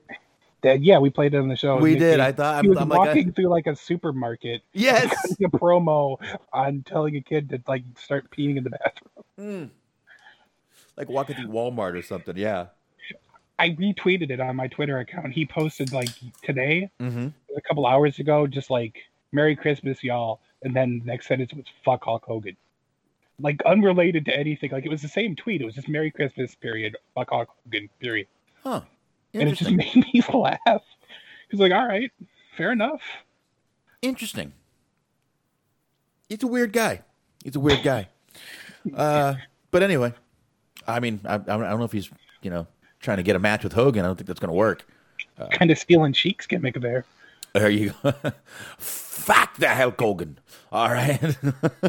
but uh, yeah, pretty pretty cool. Abadon sat up and um, scared the shit out of those two, and that was pretty much it in that match. Um, we already talked about the inner circle thing where they announced that. All right, Omega. We had Omega. I gotta tell you, this was a pretty loaded show for AEW. Man, they had a lot of good shit on this show. Um, this Omega thing, Omega shows up in a helicopter like he's Ric Flair. Uh, took Don Callis a little while to get out of that helicopter, if you noticed. Right.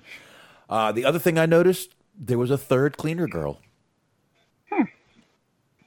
He brought in another woman. He couldn't. Unfaithful. Hey, man, if you got two, you might as well get three. Um, Don Callis basically started talking. Uh, T- Tony was in the ring, but Don Callis kind of took over. Um, I like that Tony told him how how upset it made him, and they didn't give a shit. But I did. I got to tell you, you get Don Callis talking, right, Smart? Mhm. And then Omega took the mic. And it was like the energy just got sucked out of the microphone. There Yeah, was I don't know. no reason for Omega to speak tonight. Callis was doing just fine. No reason. I, I, listen. Omega's not exactly known for his promos. I get it. He's a heel. He wants to talk, but Don Callis was doing wonderful. I liked what he was saying. I didn't need to hear from Omega at all. Yeah. I mean, I totally agree with you. I I, I kind of noticed the same problem because I watched Impact last night, and I was like, it, it had kind of the weight of the situation had kind of dawned on me after it was over. Mm. Because I tuned in and I watched two hours for a like five minute Kenny Omega promo, and I was like, you know what, like. Why did I do this? Like, if if I'm waiting for two hours for a promo, and it's not done by like Kingston or Moxley, it's probably going to be a letdown. Yeah. And it kind of was. Yeah, and you know, all right, I see Antox. I see what you're saying. He's the world champion. He's not some brute. I get it. I get it. But I really would not have minded if literally Callis just said he doesn't. You don't need to hear from him. You can hear it from me. That would have been just fine with me. You don't need to hear from Omega. He's got nothing to say to you. That could have been that that actually could have made him more of a heel if he had just shut up, in my opinion. I could be wrong. I could be I don't know. He actually had more fun on Impact because they, they came hmm. out like they kept cutting to like video of like he he came out he came to like the venue, and I say this tenuously because it was all pre-taped, but then they just like threw in the Kenny Omega stuff after the fact, so he wasn't actually there, but they were trying to you know give that illusion.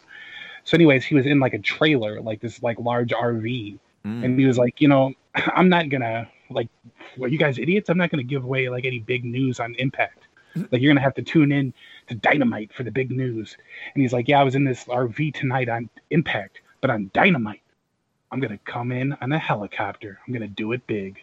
And but, like, I just like how he just like specifically came on Impact to tell you that Impact wasn't shit. like I don't know what the payoff was on that, but it was kind of funny. And that he was going to rent a helicopter, as he mm-hmm. said. So there you go. All right. Yeah, I mean look, I, I I get it. I just think that when when you when you were listening to Don Callis, the charisma, what he was saying, everything, and then Kenny Omega grabs the mic, and I was like, why? No, Get, just just please hand it back to Don Callis, okay? please, just give it back to Callis, please, please, please. But anyway, I I I, you know, I got a theory now. Actually, uh oh. do you think that? And it's okay to make fun of them because we're all the same in this regard.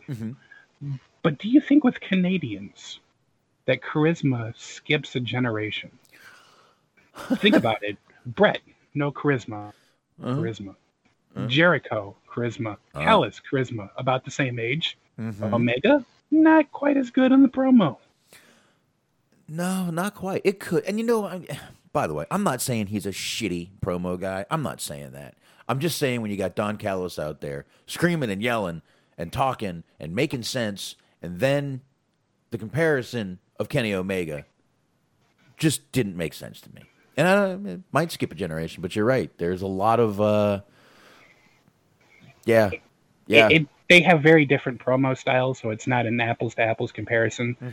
But it's like almost there's, and maybe I'm hoping that it's just kind of he's gonna, you know, as time develops and he lets the character grow a little bit more and you know kind of spread out a little bit more because this is the early stages still.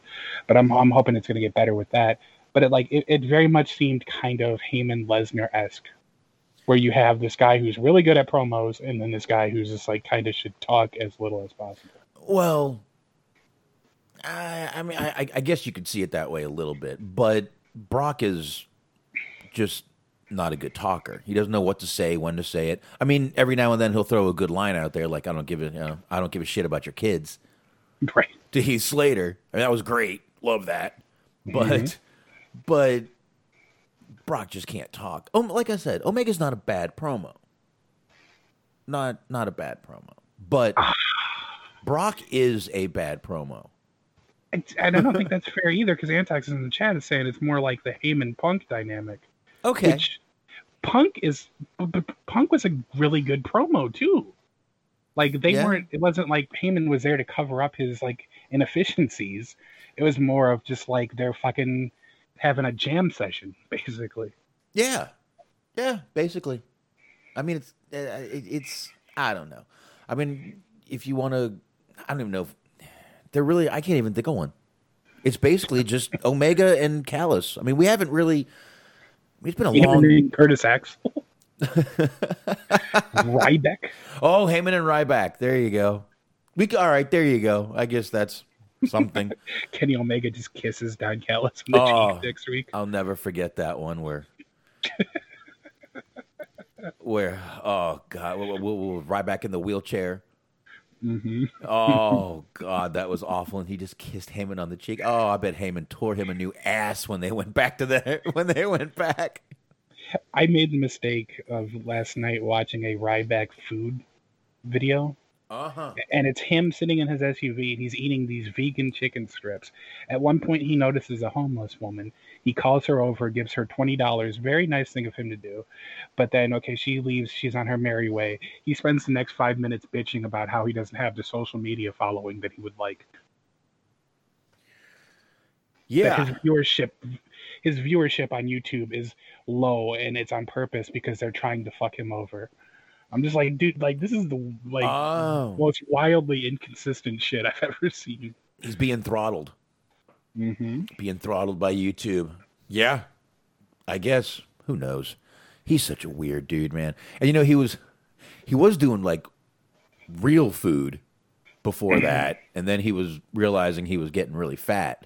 So he he had to start doing the vegan shit. But uh he's also sitting there, and like he's biting into this chicken strip. He's like, "So I, I came back from the gym. There's this lady with real big tits there. I hope to run into her again." I'm like, dude, I don't know if you can get away with saying that shit anymore. that's Like, especially if you go to this gym regularly, like you might get yourself in trouble. I think a fucking light just blew in here.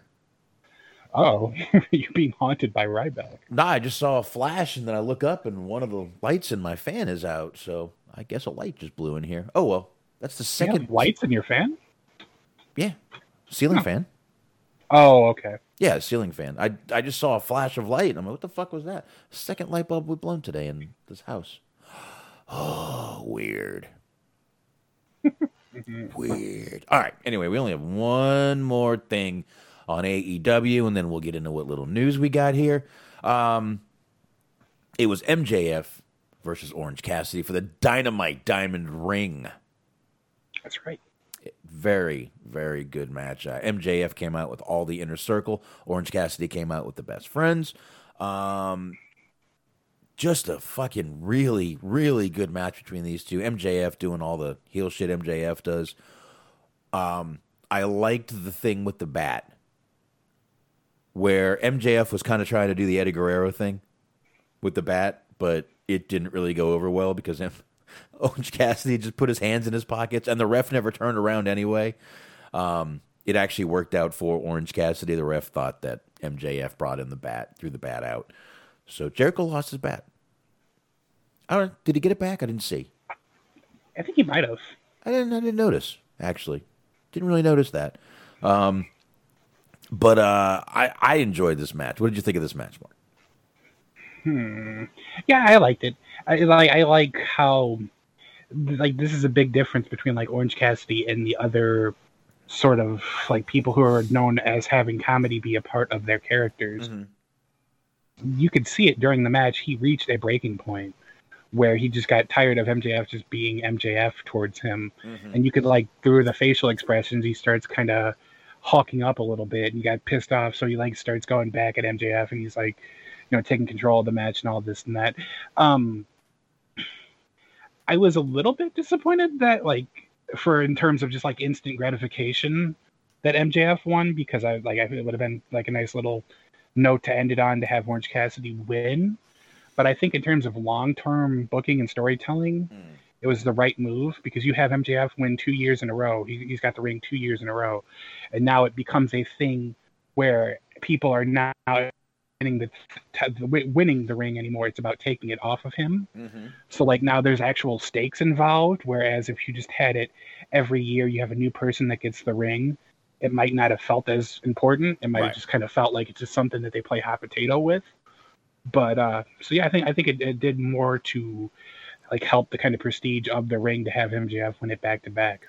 Yeah, and really, I mean, I'm I'm not going to say that you know you can't have the that ring on a comedy guy. MJF is a comedy guy also, Um, but I it, it really wouldn't fit with Orange Cassidy's character at all. Having that ring, uh, it just wouldn't fit.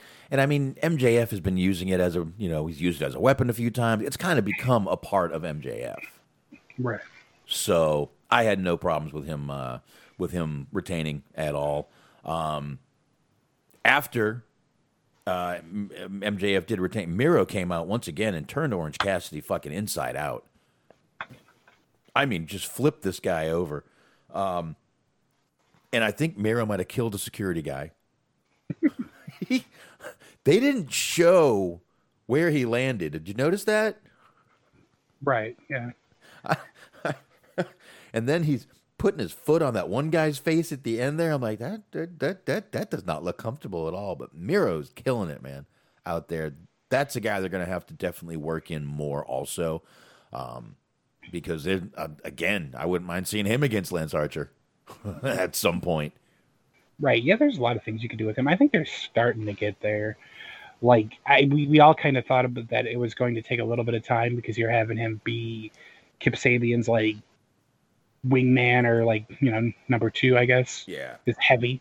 So like at some point, you know, you, you gotta set it up so that he'll end up like breaking apart from him or, you know, gonna end up doing his own thing. But so I think we're starting to get there, but oh, you know, hopefully they do end up doing more with him because there's a lot that you can do with him.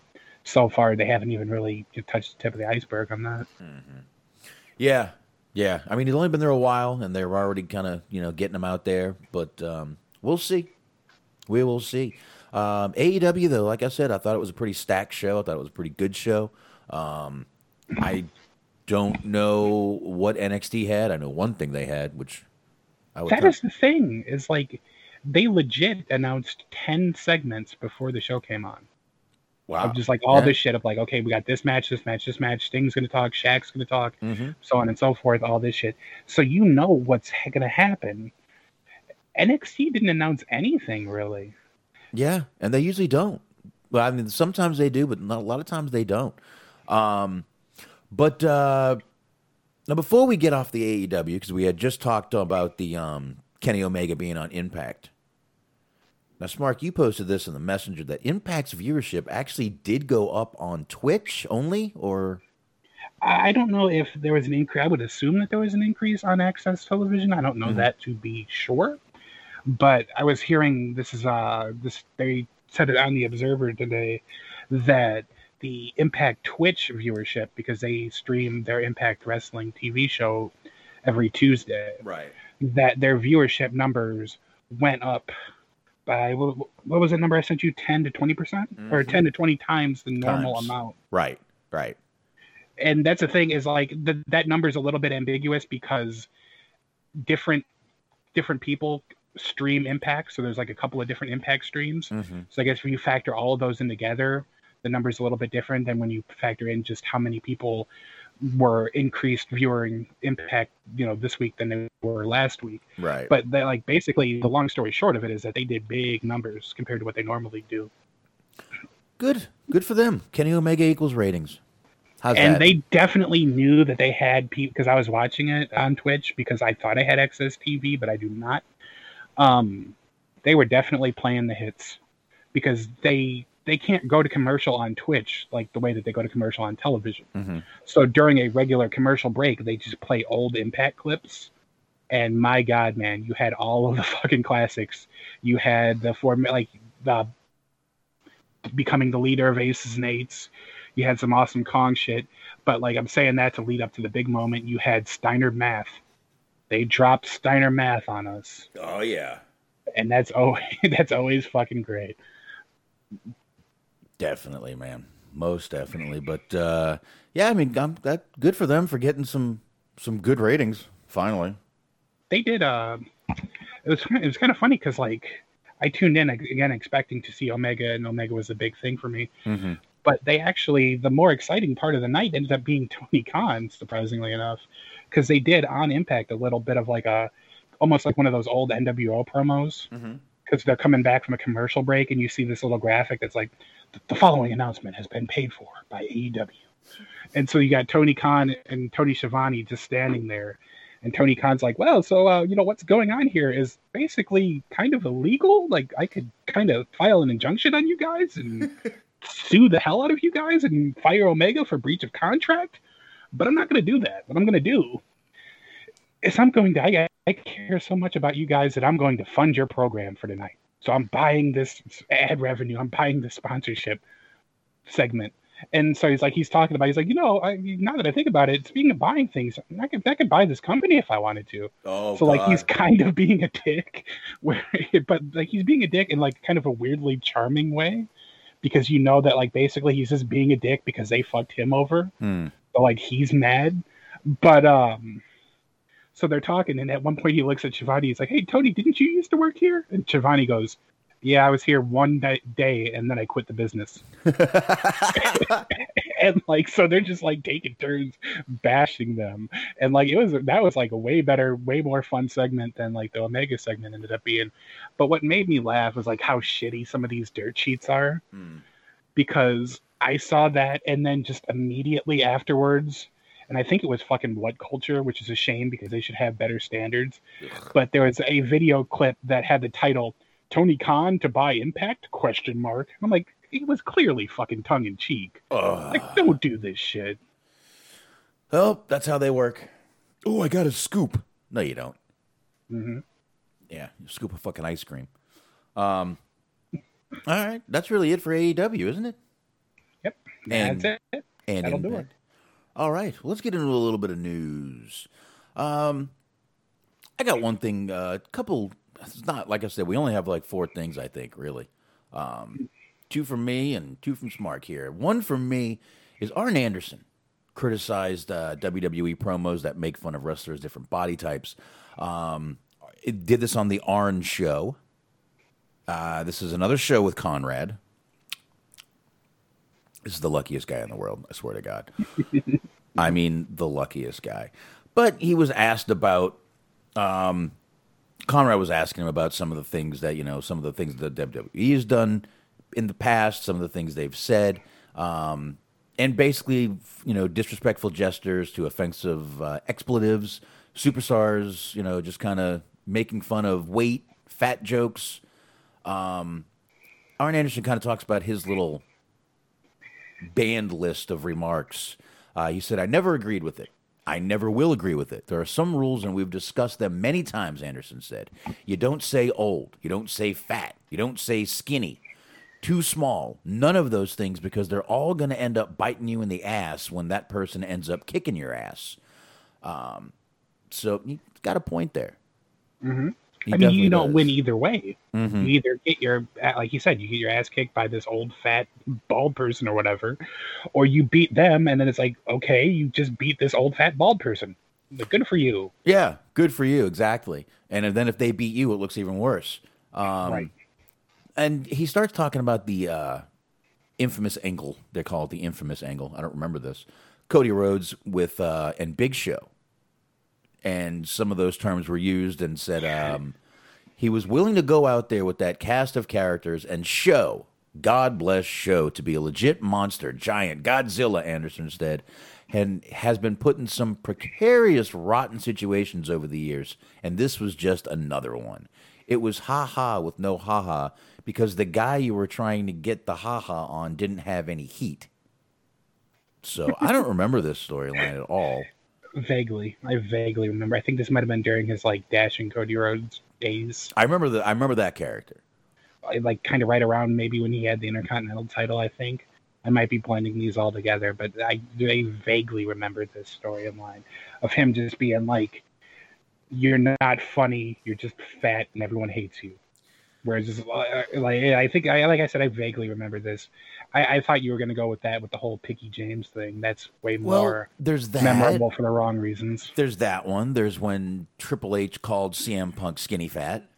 hmm Um, I mean, that was not Which good. boy oh boy, there was some. There's been some video of like Triple H when he's not on cycle, and you have no right to talk, sir. No, no. And you know, tri- I'll tell you what. Most of them were Triple H that I could think of, Mm-hmm. Because Triple H is just a mean, mean dude. Um, he's a real meanie. he's a meanie head.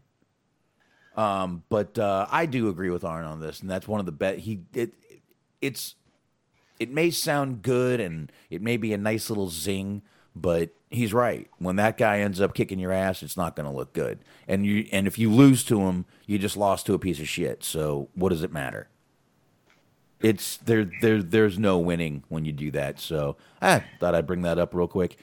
it And is kind of weird how I do agree with you, and I, do- I do agree with him on that 100%. percent Mhm. But then at the same time, like we just got done talking about like Steiner math, and like that's two of like my favorite promos are just him talking about how Scott Steiner is fat, and then him talking about the fucking Dudley Boyz being fat. Mm. Where it's just like it worked like every rule has to have an exception, and the one and only exception is Scott Steiner because I guess that's his whole gimmick is just that he's this ultra genetic, you know, jacked up freak freakzilla, you know. yeah, So I guess comparatively speaking, it, make, it makes sense for him to do it. yeah, Scott Steiner gets a pass. Plus, he's pretty crazy. Yeah, that's, that's awesome. he's he's pretty much off his fucking rocker. Um. Anyway, I got this little article here off of Sportskeeda. Um, James Ellsworth. I don't know why people are still giving this guy any credit. Um, he's going to reveal what the biggest problem with pro wrestling is right now. that people are still taking his opinions into account. Well, there's that. Um, trying to see when this, where this little interview had. It's um, I can't even pronounce this name. Yo Dorate. I don't know what this is, but it's that's the name of the show. No one knows what that is. I don't know. But anyway, here's what he said. In my humble opinion, man, there's not too much you can do. I think it's overexposed. As cool as social media can be and as helpful and, as helpful as it can be, that's what it should have been. It can also be the devil and very hurtful. And wrestlers are just overexposing themselves on there. Like you see good guys and bad guys talking to each other. I think it really started with Tough Enough. They just showed a lot of the secrets and it's just so overexposed. Then everybody is in everybody's business on social media.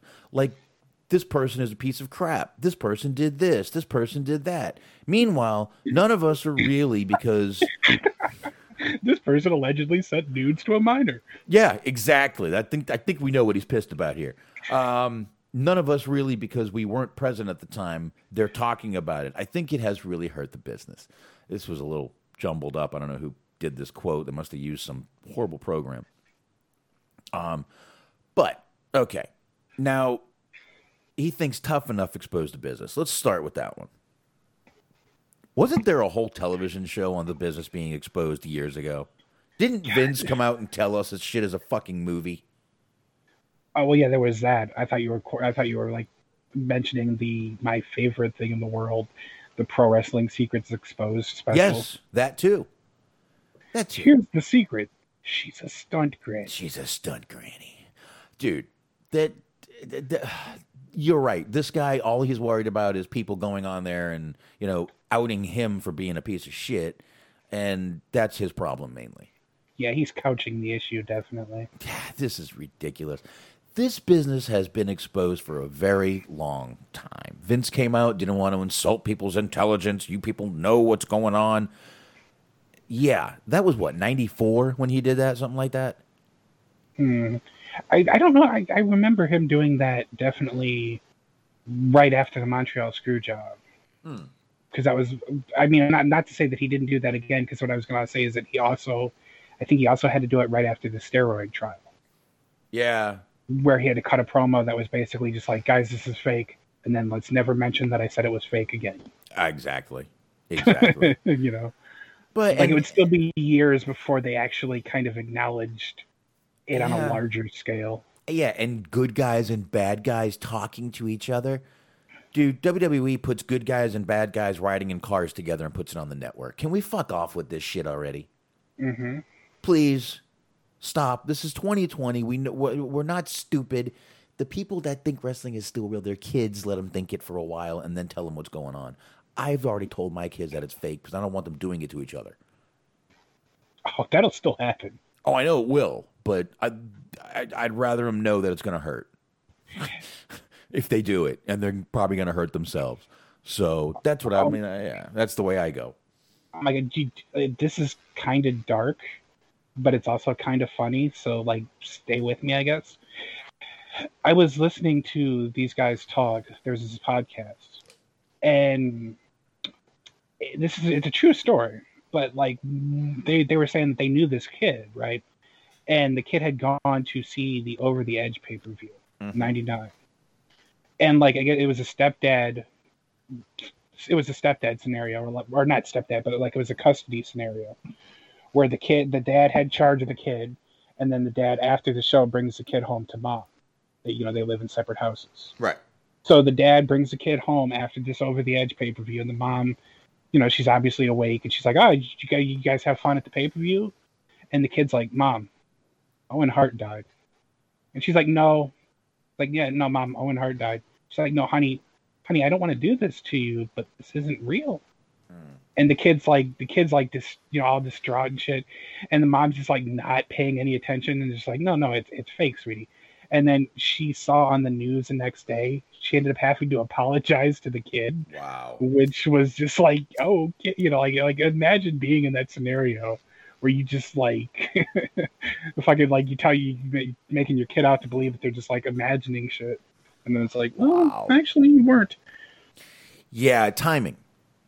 Oh yes, definitely. Timing. Know when to tell your kid what's fake and what's not. And I'm, and I'm I guess she had no way of knowing that. Probably turned on her TV that night because that night it was all over television. I, I didn't appear about it until the morning. I was getting ready for school, and my mom, my mom was like, oh, "Owen Hart's dead." It's, it's kind of funny because I like I had kind of the same reaction. Was like, really? Because like, I, I was like, I couldn't believe it, and I, I had a hard time believing it until I actually saw it on Raw. I was I like because they had teased before that like people were like, they they set the fucking they set the Undertaker's casket on fire. Like you had somebody try to kill the Undertaker, literally, you know, on TV. So I was like, "M- m- maybe he's gonna be all right. Maybe he's gonna be on Raw, you know, like not necessarily believing that it was fake because I was fucking eight at the time. right. But I was like, no, he, he's gonna be all right. Oh yeah. Yeah. Yeah. Yeah. uh, I don't know. I already told my kids, both of them. Huh. Like I said, I don't. I want them to know it's going to hurt if they actually try it. So I, was glad that I kind of got to hang on to that for as long as I did because I got to see like the full on Attitude Era, and it wasn't until like the invasion started happening that I started becoming aware of like the wrestling magazines and the you know internet and the the fact that it's like bullshit. yeah, it's still fun though. Oh sure. Absolutely. So, all right. Anyway, I think uh, I think James Ellsworth is full of shit, Absolutely. and um, he is tired of getting outed for trying to be with young girls. Anyway, um, I think that's why he wants social media to go away. I just wanted to go away. Why don't you just delete your accounts, dummy? Yes. Anyway, uh, Smark, you got a couple stories here. Sure. Uh, I'm gonna go ahead and read this here. This here is from WrestlingNews.co. Oh yeah. And um, see, Nikki and Brie Bella welcomed Renee Paquette, Renee Young. This is their guest this week on the Bella's podcast, which I'm sure is can't miss audio. Mm. During the show, Nikki and Brie talked about filming Total Divas with Renee. Then Renee talked about her decision to leave WWE, her baby gender reveal, what's next for her getting pregnant during the pandemic, and much more. In regards to her WWE departure, she said the following quote, It's good now. I think as soon as I came to terms, I realized it's a good time to go.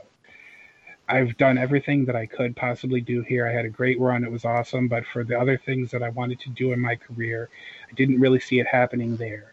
Just with everything the way it lined up with the COVID stuff happening, me getting sick, not that had to do with anything with my decision, but it was just like everything was weird for a while. Yeah, I, I, I could see that a little bit. I mean, she, you know, I don't think WWE would have let her start a podcast called Oral Sessions. No, and, and to top it off, her first guest was CM Punk. Uh, really? hmm Sure was. and I because I, I was going to bring this up, but like we've kind of talked about it at nauseum. He was very critical about the whole Twitch thing.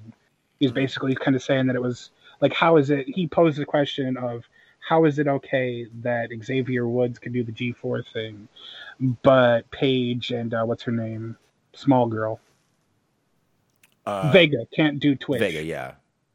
I'm sorry, small girl. I love you, um, but I, I, I really didn't mean to be an asshole there. I just blanked out. But uh, you know, he posed the question of how is it cool that Woods can do that, but Vega and Paige can't do Twitch. And I haven't heard the full episode, but that was one of the excerpts from it. Well, I'm sure WWE is getting a piece of this too, from wh- whatever Xavier is doing. If they've mentioned it on WWE television, there's a reason. There's mutual something mutual happening there. I promise. Right. WWE is not going to go into that without a without something for them. Obviously, um, so that's probably why it's a different story. And Paige didn't want to turn over her account. I still don't. I don't think she has. Still, not that I know of. I don't know what she did. I don't know. I don't have a clue. But um, If I recall, I'm gonna check before I I can say this is true or not. But I think she's like even starting to do some shit with like people that aren't in the company as sort of a way to be like, well, what are you gonna do? yeah, uh, maybe she's trying to get fired. Maybe she wants to collect unemployment. Uh, I'm kidding. I'm kidding. so I don't know what else. Enough, Vickie has one. I, I was surprised to learn that yesterday. Vickie has one. What? What? What? What? A Twitch. Really? yep. What is It, she? was just- it has to have been recent because there's a it, like this is a big fucking bubble. Like it's gonna it has to pop soon because pretty much every fucking wrestler is on Twitch now.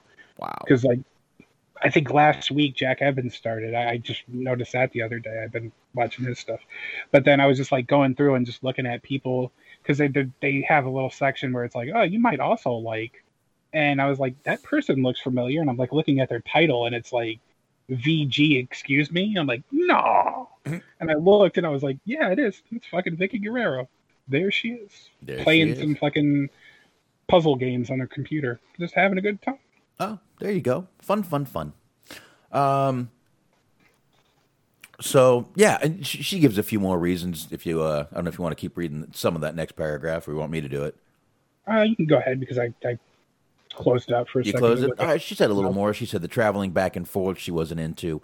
Uh, there really wasn't much left for uh, much left for me to go, so it was time to go. She got pregnant the month after she left. She said uh, they've been trying for a while.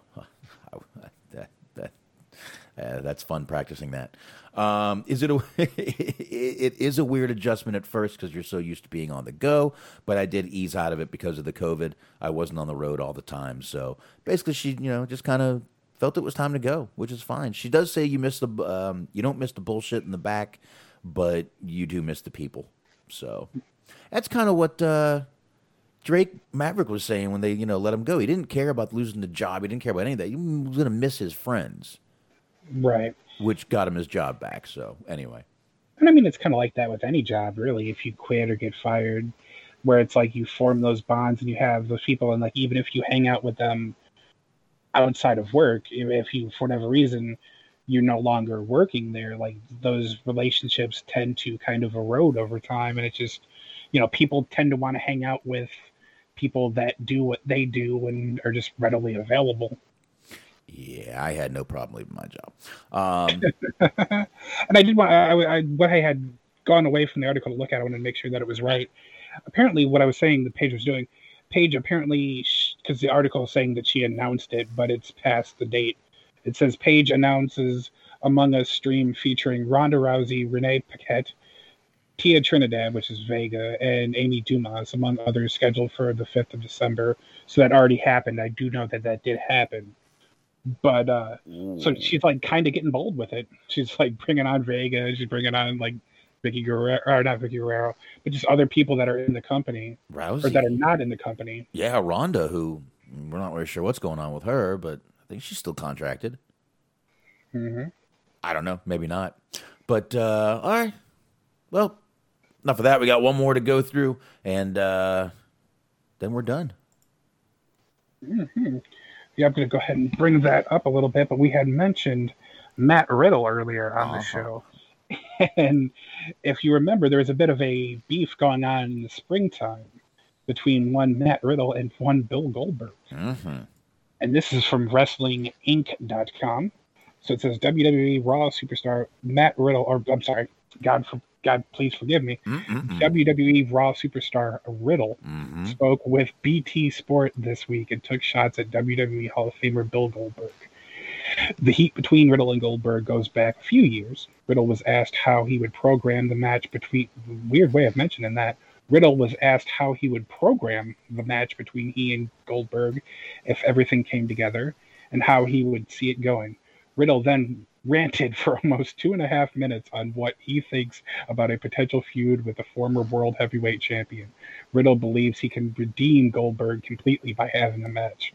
Quote, I think the only way I could get Goldberg in a ring with me is if it was like he just gets to murder me and I have to let him. Like I have to let him do it because he couldn't do it in real life, Riddle said. So yeah, so that would be that. I think he would agree to get in the ring with me if I just promised to let him beat me up. If we could work it out any other way, because my goal is I would love to have a sweet match with God damn, he is such a stoner. I would love to have a sweet match with him. I think I'm good enough where I can do it, and I think I can redeem him completely. And then it goes on to say, quote, I'm not even saying win. I don't have to win.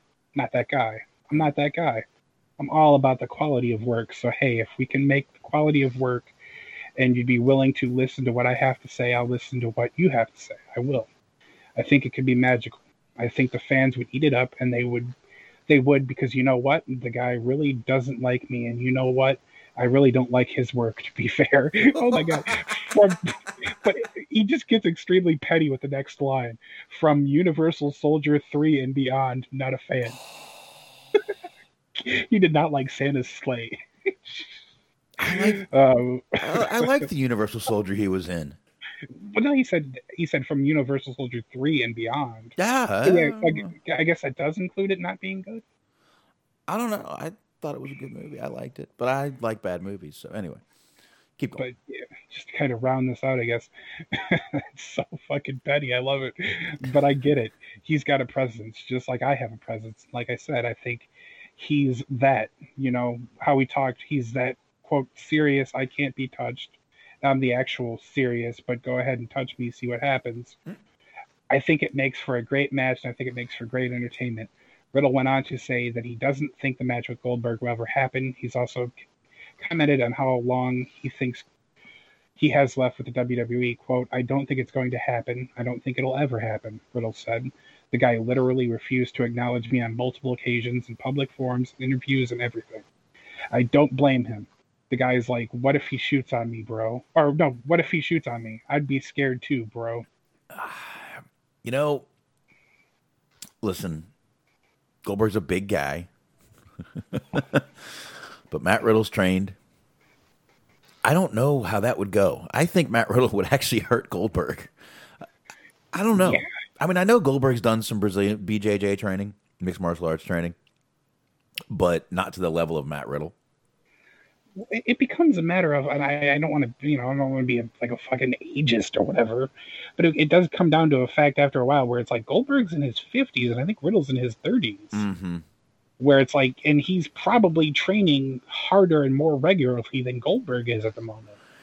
Yeah. So I would imagine that he's in better, he's in better condition. He has a more extensive background because, like, you know, Goldberg knows a little bit, but like Riddle was competing against like Jon Jones in fucking amateur wrestling tournaments and beating him when he was like younger, you know, before all this shit. Mhm. So it's like this dude's a legitimate, legitimate guy. He just liked weed more than he liked putting up with Dana White, which who could blame him? But you know, he I think that would be very bad for Goldberg, and then you would have to like kind of set up, or you know, you'd have to change the way Riddle's character is portrayed too, because if you just have this guy just like fucking horrifically beat the ever loving shit out of some guy, like you're gonna have a hard time coming back with him just like making jokes about chicken tenders. Yeah. Yeah, but now you got Goldberg calling out Roman Reigns on the bump. Mm. I think that's what it was on. Yeah, it says as noted earlier today, Goldberg appeared on WWE's The Bump. Yeah. And revealed that he has his eye on WWE Universal. God damn, I hate this guy. I'm fucking. I'm, I'm. I'm this is gonna start making me feel like Bobby when he went off on him. Uh, earlier episode, but it says as noted earlier today, Goldberg appeared on WWE's The Bump and revealed that he has his eye on the WWE Universal Champion Roman Reigns next. Of course, because he's got the belt, and you're a fucking belt mark. yeah. Riddle. I don't know if it says anything else. No, um, no, it doesn't. Well, I've got what he said. He said he backed uh, about Roman Reigns. Goldberg said he backed out on me at WrestleMania. He stole my move, God knows how long ago, and he continues to perform it at subpar levels.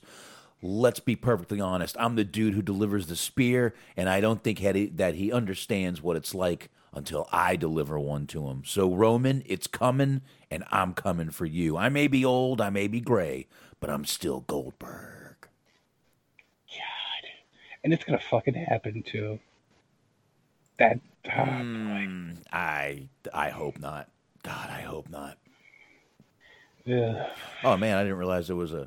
Tw- I, I would have just played this video instead of us reading it. But anyway, um, I might have to, based on these quotes, I might have to like watch it on my leisure. yeah, I kind of want to listen to Riddle bash fucking his movie projects. yeah. If you go to the Twitter account WWE on BT Sport, BT Sport WWE Twitter, um, and there you go. I think that wraps up the show, man. Sounds like a good note to end on. A positive note for a change. Yeah, yeah.